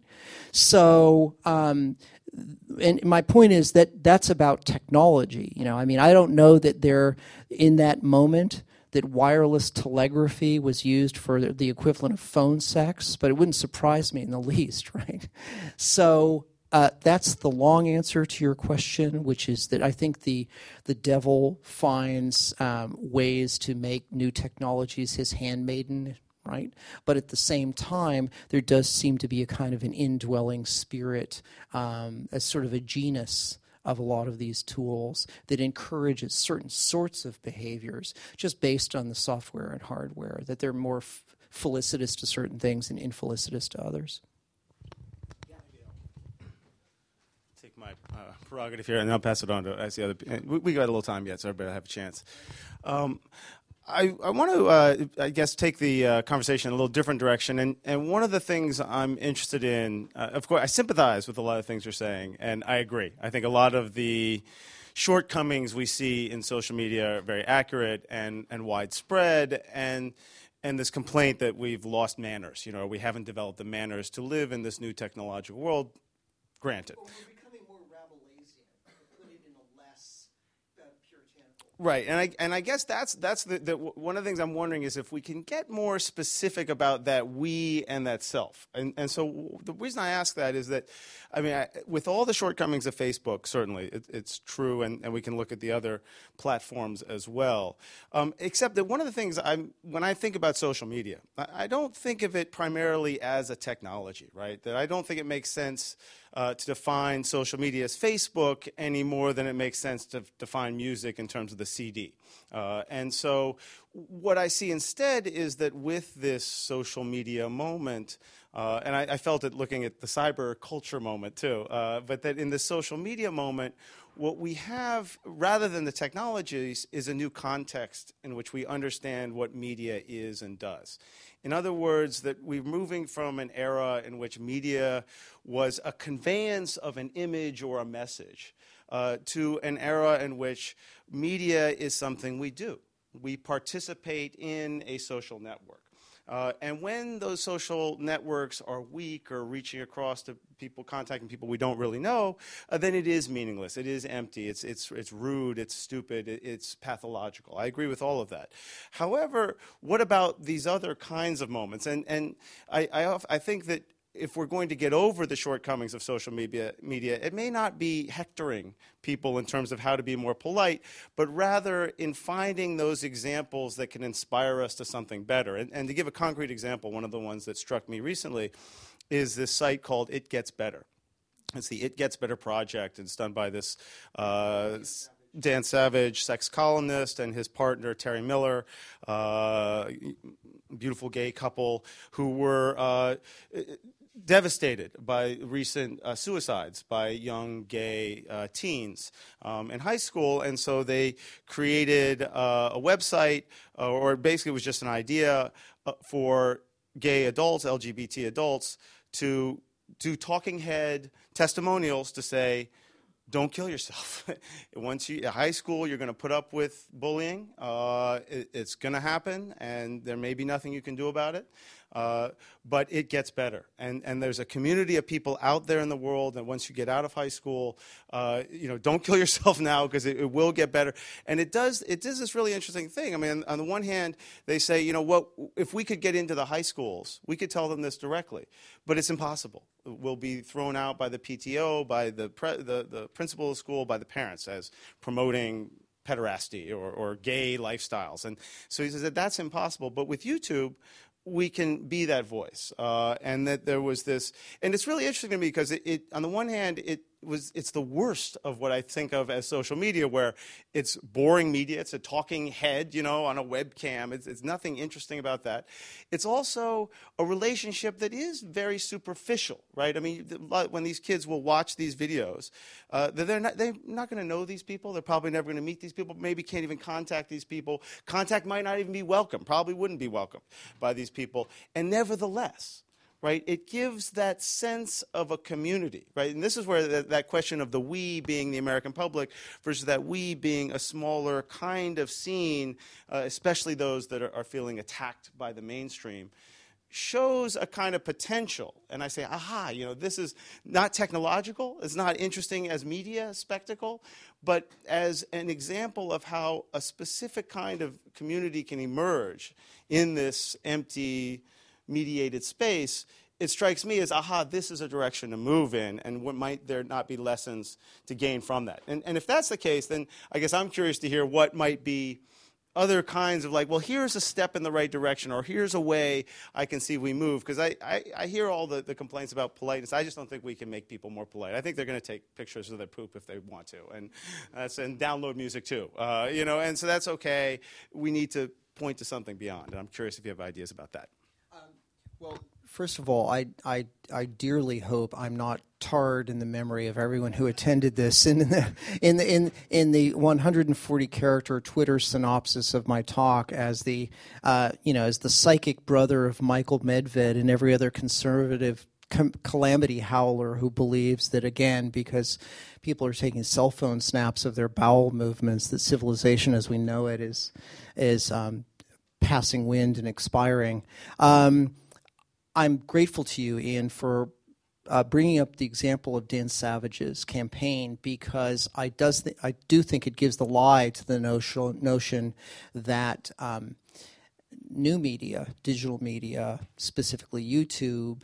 Um, and it's it's a vexed question as to whether or not YouTube is really social media. It's interesting because the question of whether or not YouTube is a community in the sense that even Tumblr is a community, or Facebook is a community, or old style early 90s, um, ASCII, chat boards were communities or Second Life is a community is a vexed question and really better answered by sociologists like Turkle who've done due diligence, um, doing serious boots on the ground ethnographic reportage of, oh, like Henry Jenkins does with fan cultures, of the people who spend much of their disembodied lives there. So that's let's set that aside for the moment.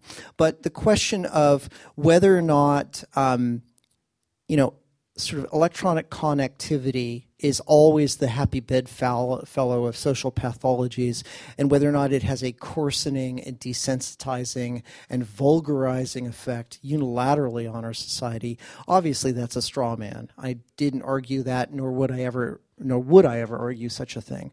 Um, but what I think is interesting about that versus Facebook is that the only I chose Facebook because I could have been a million miles wide and a millimeter deep. I chose to be a millimeter wide and hopefully a mile or two deep today, focusing on one species of, and probably the best known um, corporate owned, privatized commons where growingly millions of people spend their social lives um, when they're having an out of body moment, um, as opposed, you know, it's simultaneous with the cell phone and so forth. Um, and so, what's fascinating to me about that is that it uses the oldest form of data dumping, you know, data retrieval in human history, which is the story. Basically, it's people reciting personal narratives, you know, which takes us back to the Lascaux cave paintings, practically, right? Okay, those are codified and they're deeply sort of embossed with the presumptions of the tribe, right? But they also have these marvelous individual handprints on them. I was here. This is my story, right? And I think the Dan Savage narratives um, harness a whole series of cultural tropes, whether wittingly or unwittingly, right? Again, the confessional, you know, Pyramus and Thisbe whispering to each other through the crack in the wall, right? There's a feeling of kind of hushed, breathless intimacy to them. You feel that you're alone with someone nakedly revealing something seriously personal. And two, there's a visual element, right? Now, I quite disagree with you respectfully. What you said a moment ago uh, that I was talking about social media use. I, I, think what was implied there, and I and I don't. I'm not saying cuttingly, right? Uh, but you were you seem to be suggesting that there's sort of an old school McLuhan-esque paradigm in which I'm thinking about media and kind of a Claude Shannon information technology, information theory sense, right? Yeah, channels, channels of through fair enough, right? Whether we're talking about reader response theory, right, fan cultures, active audiences, right, it still presumes a kind of an old, if you will, almost a Frankfurt Marxist model, right, of channels of communication, right, transmitters at one end, receivers at the other. And your point was media is now not messages we send, it's something we do, right, as if it's this. Um, sort of sensory deprivation tank we're floating in and it's warm to just the right level where we can't really tell the difference between where our body ends and media begins right? And i guess i would contend that simply because if you look at the quintessential example of social media whether you accept that it's paradigmatic or not facebook right? Well people are to use your parlance, doing media there, but what are they doing? They're sending messages, right? It's the atomic unit of Facebook is, you know, the post, you know, typically fairly pithy, similarly on Twitter, right? So let's be clear. It's a very old form. It's epistolary. It's the letter, right? Okay? But it's a threaded letter. So it's just so many things are liminal now, and that's what I'm pointing out that we're incarnate, yet we're discarnate, right? We are sort of post postmodern, and yet we're still dragging this decaying evolutionary remnant around, right? Okay? You know, we're tethered to our workstations dizzily overflying luminous fields of information, you know, at millions of bits per second, right? While this rotting, morbidly obese, you know, Darwinian carcass slumps over the keyboard somewhere a million, you know, bits behind us, right? So there's this disjunct all the time. And one of the disjuncts in social media is that it's frozen speech never forget you're reading, right? It's writing, it's electronic writing. Same thing with texting, right? But it's in this liminal space, and not many people, I believe, are exploring this. Maybe they are, and I would be happily enlightened on that point. But it's neither speech nor writing, or rather, it's neither sort of colloquial extempore conversation entirely or entirely literary in the old school sense of Uh, epistolary communication, right? The letters of great novelists, right? So it's this weird in between neither nor both and thing. It's coagulated speech. It's frozen utterance. We read it as writing and it's composed as writing, but it has the rhythms and sort of reverberations in our inner audition of speech. That's weird. I think that's really strange. And I think it's doing something to us. What? I don't know.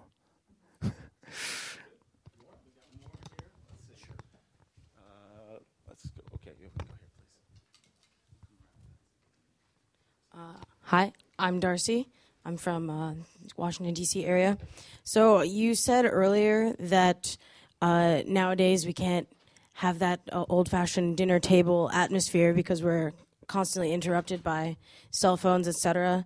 Um, would you say that maybe the internet, the constant connectivity, could become a different, a new dinner table? And would you say that something good could come out of that, or is it not possible because we never leave that dinner table, or because there's far too many people at that dinner table and they're all shouting? or because we have to invite everyone, including weird cousin Lenny, who doesn't say things that are relevant to the conversation. As you may have noted from my lecture, I, I believe in digre- I believe digression is the soul of conversation. I believe in the point of not getting to the point.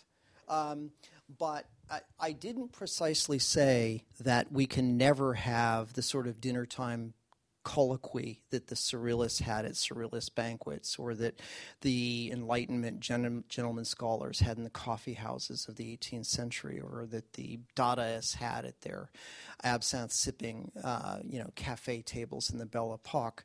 I simply said that, um, first of all, um, I'll out myself as an unreconstructed McLuhanite in one sense, not thoroughgoingly, but in one sense. I do agree with McLuhan, and I think he remains very useful, and that is that he's always and everywhere thinking about the disjunct between mind and body, between technology, between sort of culture and nature, between Darwin and Freud, if you will. And I think that bifurcation, that antinomy, is very useful because time and again we're caught up short and we get a reality check when we think about the corporeal, not specifically the genetic or the Darwinian, right?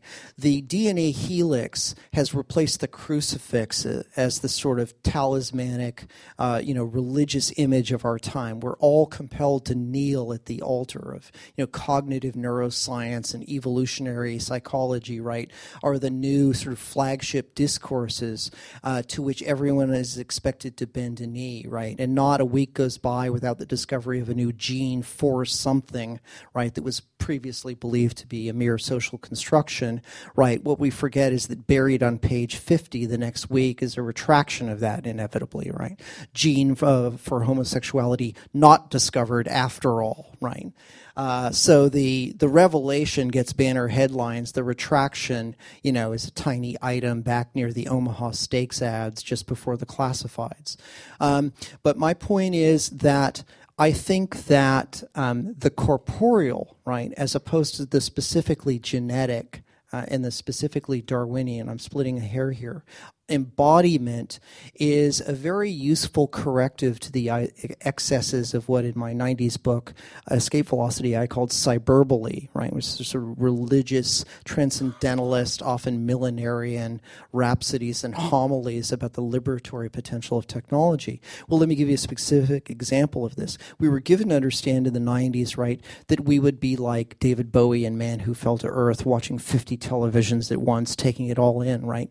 Come to find out out, we're really actually very bad at multitasking. We think we're great at multitasking, and Gen whatever, right? X, Y, Z. What are the youngest of you? Gen. We have to start over again now with Gen A, I guess. Um, you know, have been uh, sort of schooled in this received truth that you are sort of born to multitask. Unfortunately, there's this phenomenon that cognitive scientists and neurologists specifically call the forebrain bottleneck, right? And it's the legacy of Darwinian evolution, which is that just in terms of our cortex, we're really, really bad for a whole complex of evolutionary reasons at processing multiple stimuli. That's why when you're simply talking on your cell phone, I don't mean texting, I mean talking on your cell phone when you're driving, it's the equivalent of having had three cocktails. Studies show this, right? Off the charts uh, vehicular accidents with the introduction of the cell phone. Now, uh, it's uh, self evident that texting while driving is suicidal, right? But what, what's interesting is that, and, and I'm sort of skating on thin ice here, but what little I've read in the popular press leads me to believe that even just carrying on a conversation while you're driving with the person beside you is almost as dangerous as talking on a cell phone, right? So we don't really do distraction very well. How does this relate to your question about the banquet? It relates in this way that um, a strange thing is aborning. We are witnessing the birth of a new psychology. We are sloughing off the reptilian skin of a previous modernist incarnation and becoming post postmodern, in which we have multiple windows open in the self all the time. Turkle deployed this metaphor in her book, The Second Self, and I find it a useful one, right? Which is that we are attempting, and McLuhan talked about this, he believed that we sort of attempt ontologically, epistemologically, but mostly psychologically, we sort of attempt to mime our tools. We exteriorize our functions, he taught, right? And then eh, he called it the nar- sort of narcissus complex. We try to emulate those apotheosized, right, or exteriorized qualities that we've relocated in our tools. what do I mean by this? Well, Windows, the Windows paradigm, right? And this whole idea of multitasking and the distributed self, which is sort of an artifact of massively parallel processing, right? Something computers do very well, or distributed cognition. And so people at dinner tables are now starting to believe they can be everywhere simultaneously, attending to you, discreetly getting the text under the table, taking a call when they need to, right? Now we all drift off. I mean, throughout history, I you know I, I am convinced you know that when somebody maundered on, as I'm doing right now, right? A few of you probably balancing your checkbooks, right, or thinking about uh, you know whatever. Uh, but I think that now there's a new sort of self aborning, which ironically is sort of facilitated by technology and sort of gives life to all the postmodern soliloquies to boundary dissolution and multiple selves and anti-eatable selves and sort of these figments of the postmodern imagination extolled by Deleuze and Guattari and Allucquère, Stone and other critical theorists of the 1990s, right? The belief that the sovereign, phallocentric, enlightenment bounded, centered, hardened male self, the autocratic self, the monarchical self, should be overthrown by this paradigm of the hive self, the anthill self, the termite mound self, which, which thought, was thought to be more consonant with feminism and with a sort of a Marxist notion of the masses, right? Okay, that we contain multitudes, and those multitudes are going to rise up and overthrow the homunculus in the pineal gland or wherever you know Descartes chose to locate it. Um, so I think that at it's not that we can't have great surrealist revolutions at the dinner table. They're just a hell of a lot more difficult when everybody is discreetly checking his text under the table. Well, I think we have time maybe just for about one more brief question and, uh, and brief. Uh, um,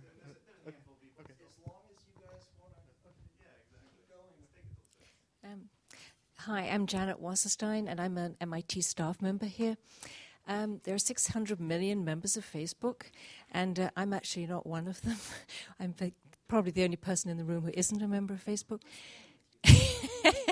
and the reason, one of the reasons is that I usually don't like to do everything that's something that everyone else is doing.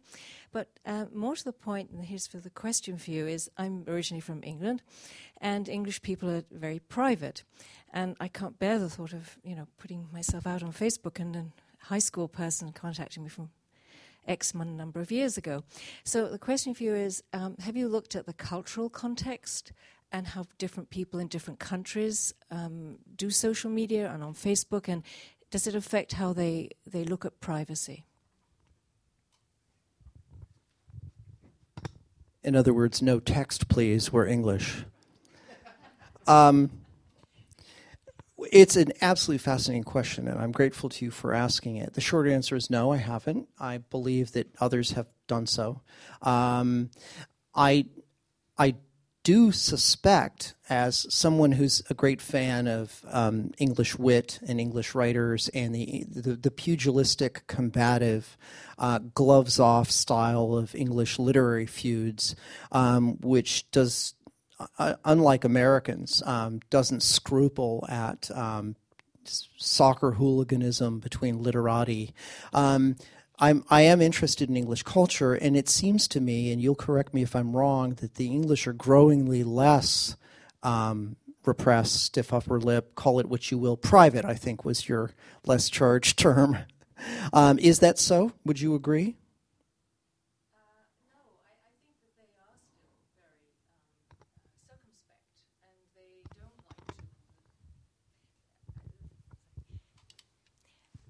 I think that they are more um, circumspect and don't really like to um, put it all out there. I mean, I think the only example, Hyde Park Corner, is, is still uh, amazing to me because people do get up on soapboxes and talk, but I could be wrong, but and I've lived here a long time. but I, I, think that the English are a little bit more um, circumspect and private that way. Could it be a generational matter? I mean, I wonder if the young. That's true, yes. Uh, that's, that's probably very true, yeah disappointingly, I don't have any um, anything terribly trenchant to say about that, except that it it it fascinates me no end, and I do wonder how that British sense of re- reserve, um, which is very much a part of the national character, as you point out, is changing in the age of digital exhibitionism, and whether or not things like sexting, uh, you know, the transmission of naked photos of yourself through your cell phone, um, among adolescents, which I'm given to understand from my 15 year old, is um, rampant over here. I'd be curious to know if it's every bit as ubiquitous in England. Do you know? No, I don't. It's a very good topic for research. Oh, well, everyone in search of a doctoral dissertation, take a note. exactly. I was in uh, Tokyo actually the fall to study uh, social media, and they said the same thing. They said, "Oh, us Japanese, you know, we, we don't like that idea. We would never put ourselves out there and do that kind of thing like you Americans do Facebook." Exactly, exactly. And I remember in 1995, I was told then that the Japanese will never do email either because we're a face-to-face culture, and now they text more than anyone on the planet. So here we go. Cheers. Thank you. Um, my name's Onamik. I'm a visiting fellow here at CMS MIT. I'm also English. And um, I'm not sure, actually. I don't know if you can, I don't know if we can generalize that much um, in terms of, yeah, whether English more private and so on. You could, I mean, which kind of brings me on to the, my question, which is about kind of Facebook, globalization, capitalism. Um, and I was interested by, I'm not sure if this was a central part of your argument, but you definitely gave some time talking about how the kind of what you see going on on Facebook kind of harks back almost to this kind of medieval time, this pre modern times. And I just wanted to ask you whether you think, you know, and maybe this might appeal to the, to the old school Marxist in you, but whether this is just like a story about commodification. You kind of talked about it um, when you talk about well, Facebook, obviously, and we were talking about we see the commodification of social relations. But well, I think commodification might be quite a useful concept because yes, it talks about, it refers to how capitalism attempts to totalize society and culture and how that produces a psychosocial pathologies that you've talked about in a very amusing way, actually. I really enjoyed your talk. but then also it kind of is useful because commodification as well, and its attempts to totalize is also contested. It's complex. It's an ambivalent process, which then can explain the contradictions that Ian, for instance, talked about in his question. So I want to uh, basically, I just wanted to see maybe hear you talk a bit more about this harking back to this medieval Middle Age time, or whether this is just another late capitalism, post postmodern, as you talk, you know, mention. I don't know if that's yeah, and yeah, it's almost like a, a self commodification, right? As a as a pseudo celebrity, I wonder. That's a, I'm grateful for the question because it's a very thoughtful one and it provides a nice springboard into um, into an area that I didn't have a chance to treat at great length in my talk. Um, and and so to to your point about whether or not this um, makes the recovering Marxist in me rise in the in the last pew of the choir and and uh, belt out a lusty uh, hallelujah chorus. Um, yes, I, I think you're spot on. You've put your finger right on the nub of one of the things, and, and quintessentially that thing which Facebook does above all others, which is to commodify social ties. Um, you know, the sort of yuppie battle cry of the 1980s, enshrined on a million bumper stickers, was "He who dies with the most toys wins," and "He who dies with the most friends wins" on Facebook, right? And the and and, and of course, it really requires of us that we interrogate the term friend and ask what it means to have a phantasmic friend um, on Facebook. When I took Jarvis to task for um, talking at great length about uh, his bodily functions under the rubric of um, sort of a civic virtue, he said, I'm not addressing you, I'm addressing my friends. And his blog has a following of many thousands.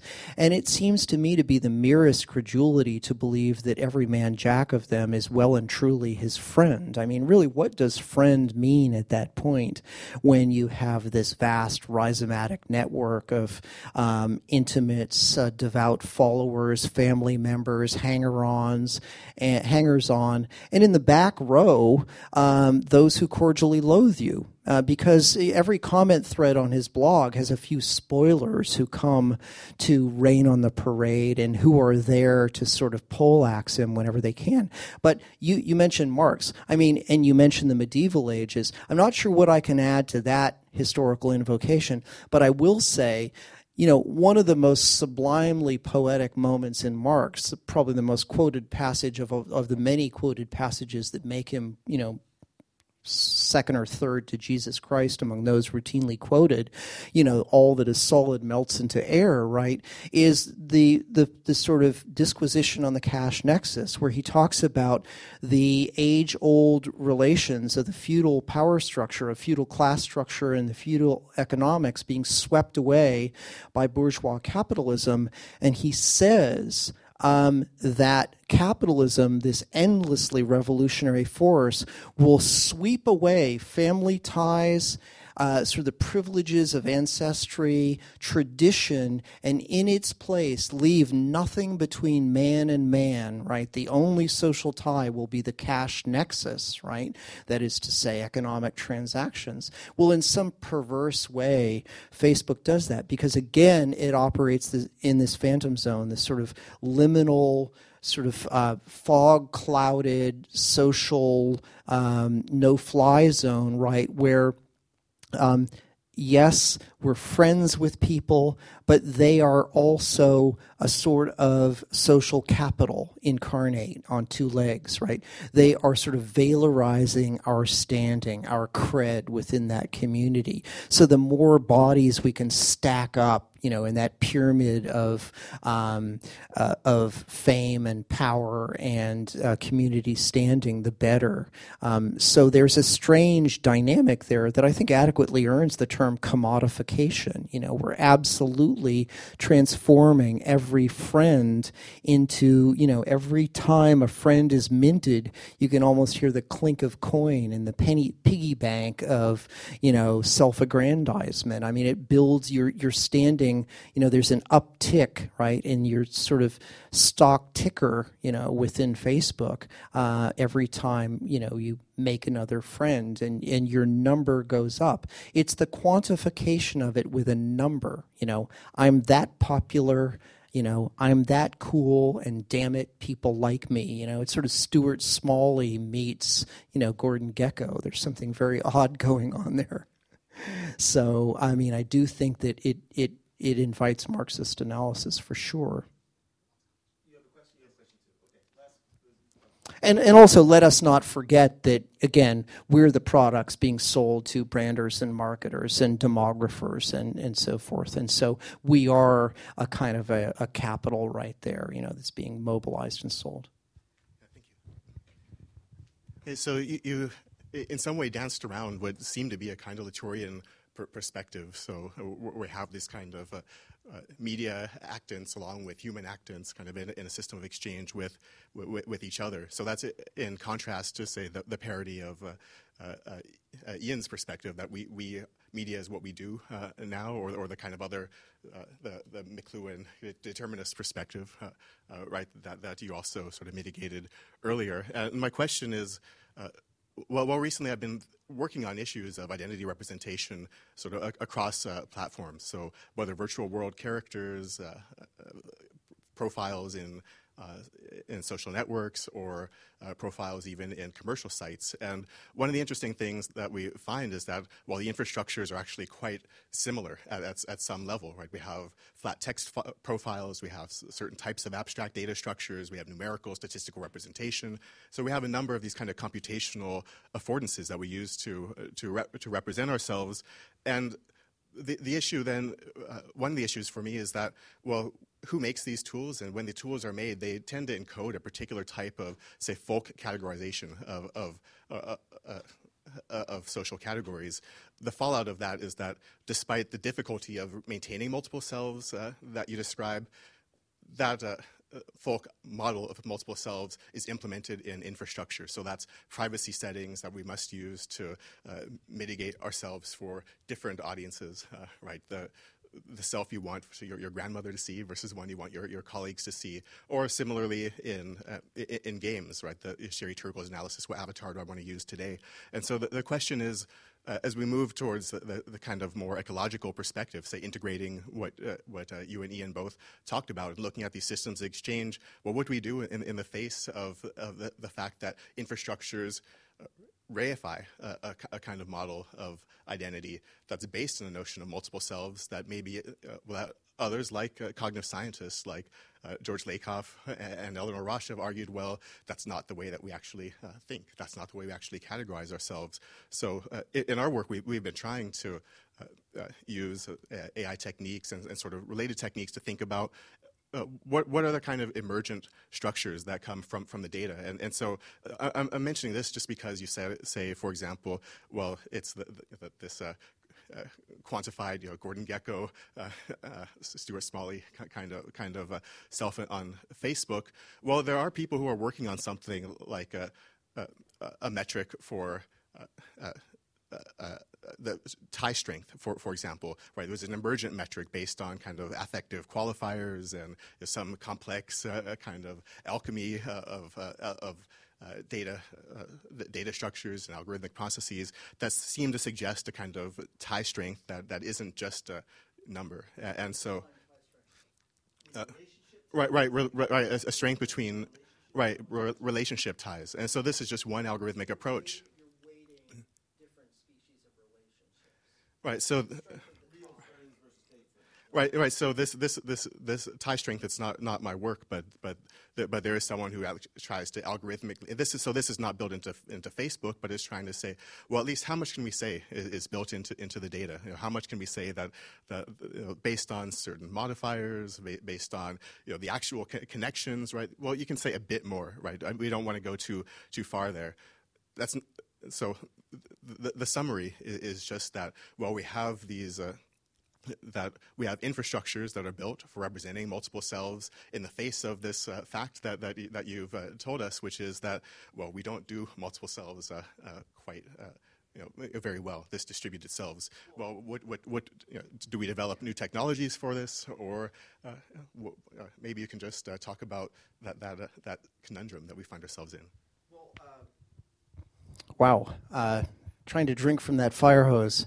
Um, it's an extraordinary question and a very stimulating one. Um, I, I, respectfully submit to you that you're conflating two entirely different points. One is our um, neuroanatomical inability to manage multiple uh, incoming stimuli at high speed, right? This is why the sort of cyborgian fighter cockpit of the 90s, rhapsodized about at some length in Stewart Brand's hagiographic book about the Media Lab, never really came to bear in battlefield theaters, right? Because, um, again, the forebrain bottleneck bedevils the military's desire to cyborg the fighter pilot, right? Ideally, the fighter pilot is, um, you know, Neo in the Matrix going, bitchin'. I know karate, right? You stick a neural jack into your skull. Um, you know, the entire summa of human knowledge, you know, about weapon systems is downloaded in one giddy cranium uh, ballooning moment, you know, where you can hear the sutures of the guy's skull creaking, you know, from the sheer data deluge. And then an instant later, he rips it out of his skull and says, Awesome, I know everything, right? This is the dream, right? The problem is, um, that uh, again, it's you know sort of the Lamarckian fantasy versus Darwinian reality, right? It's this sort of our genes versus our memes, right? We desire to uncouple from this desiccated, aging, you know, liver spotted, wattled shell and leave it behind. Well, I speak for myself. Uh, few of you are perkier looking than I am. Um, but, you know, we desire to leave it behind like the spent terminal stage of a rocket, right, and ascend into some sort of Platonic realm of absolutes or some Teilhard de Chardinian noosphere of pure luminiferous ether, right? The data cloud, cyberspace.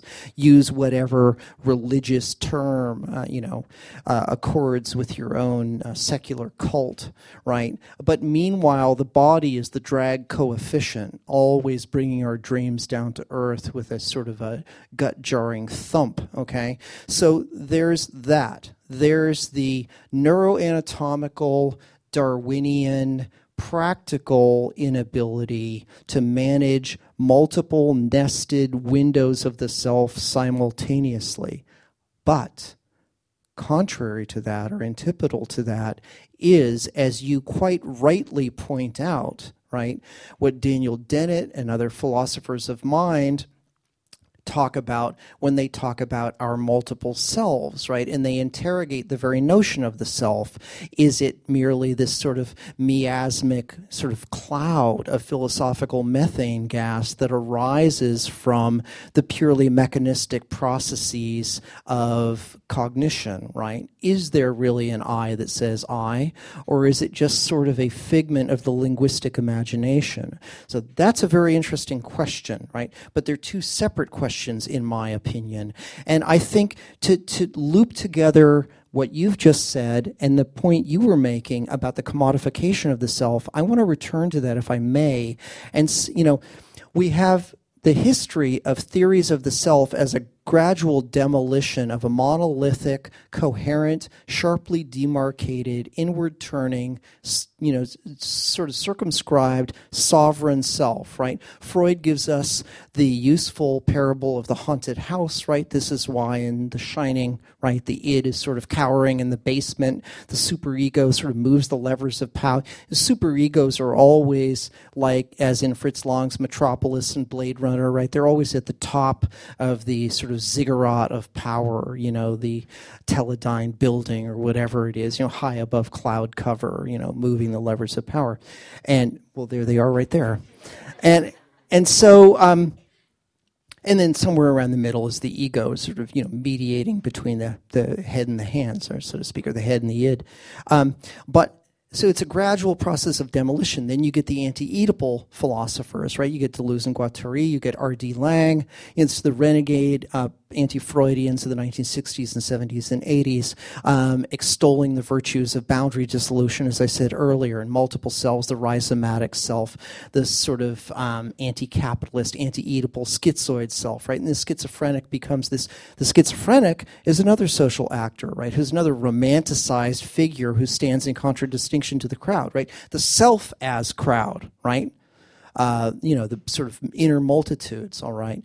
But what's interesting about Facebook, to return to your Marxist question and to tie all this together, is that Facebook I see as a sort of hyperbolic terminus, right, or final whistle, not final, but most recent whistle stop of the commodification of the self that in America is very weirdly um, merrily in bed with the Judeo Christian notion through Bunyan's Pilgrim's Progress of the perfectible self, right? So the self becomes an object, an object exteriorized, viewed in a vacuum, to be lathed into a new shape. And for Americans, the self is very much a project, right? Through the cha- through a religious devotion to the stations of the Nautilus, right? Endlessly aerobicizing, yogaizing, you know, um, jogging, uh, you know, flogging uh, dieting, right, and uh, you know, endless pro the Great Books program in the 1960s, um, sort of middle brow Babbittish class anxieties about being sufficiently culturally literate. You know, it, it, never goes away. Baby Einstein. Any of you have you know friends with little kids, right? This desire to always sort of ramp up the individual and scrabble up the class ladder by improving your intellect. This endless regimen of sort of self punitive, self flagellating perfection of the self goes hand in glove with the branding of the self. And in the 1990s, you get through Wired Magazine and the sort of religious breviaries for anxious middle managers that are churned out by the business press, you get the notion of brand me you don't have a personality, you have a brand. You are a brand. You are a personal brand. This is this works well in free agent nation, right, where we've all been downsized and stripped of our health care and our retirement benefits and so forth, right? So you're a walking brand. That's why I'm on Facebook to extend my brand, right? Uh, you know, sort of a tale we tell ourselves to make all those hours frittered away, friending and defriending, seem useful. Um, so I do think that it begins with Ben Franklin Franklin's um, you know, autobiography of Ben Franklin and all those homilies about self perfection. And it continues right up through all the great business literature of the 50s and 60s, which is always religious and managerial. Og Mandino's, right, the greatest salesman in the world, an extraordinary book that imagines Jesus Christ as a great door to door salesman, right? Dale Carnegie, okay how to win friends and influence people he's a former minister okay so there's always a confluence of religion and sort of sales theory managerial theory and i think that it very much comes to ground in facebook where as you point out facebook allows you specific taxonomic categories of self-definition what do you like, right? So the things you possess, whether they're actual objects or opinions, affinities, likes, never dislikes, only likes, right? Define you, right? Do you have a spouse? Do you have a job? What bands do you like? What movies do you like? You can imagine another alternate universe following the logic of Borges's parable about the Chinese emperor, right? Who creates bizarre taxonomies that don't follow the Wunderkammer or the Cabinet of Curiosities, but are weirder by an order of magnitude. He divides the universe not into, you know, the classic sort of clades, you know, the classic evolutionary categories, but rather, you know, things that are red and only have one leg. You know, women who are bald, you know, he's got these completely surrealist taxonomies. You can imagine another universe in which Facebook has uh, allows you to create your own categories rather than bracketing you within these established ones. But I do think it encourages this branding, a sort of a social branding that borrows the parlance of the marketplace.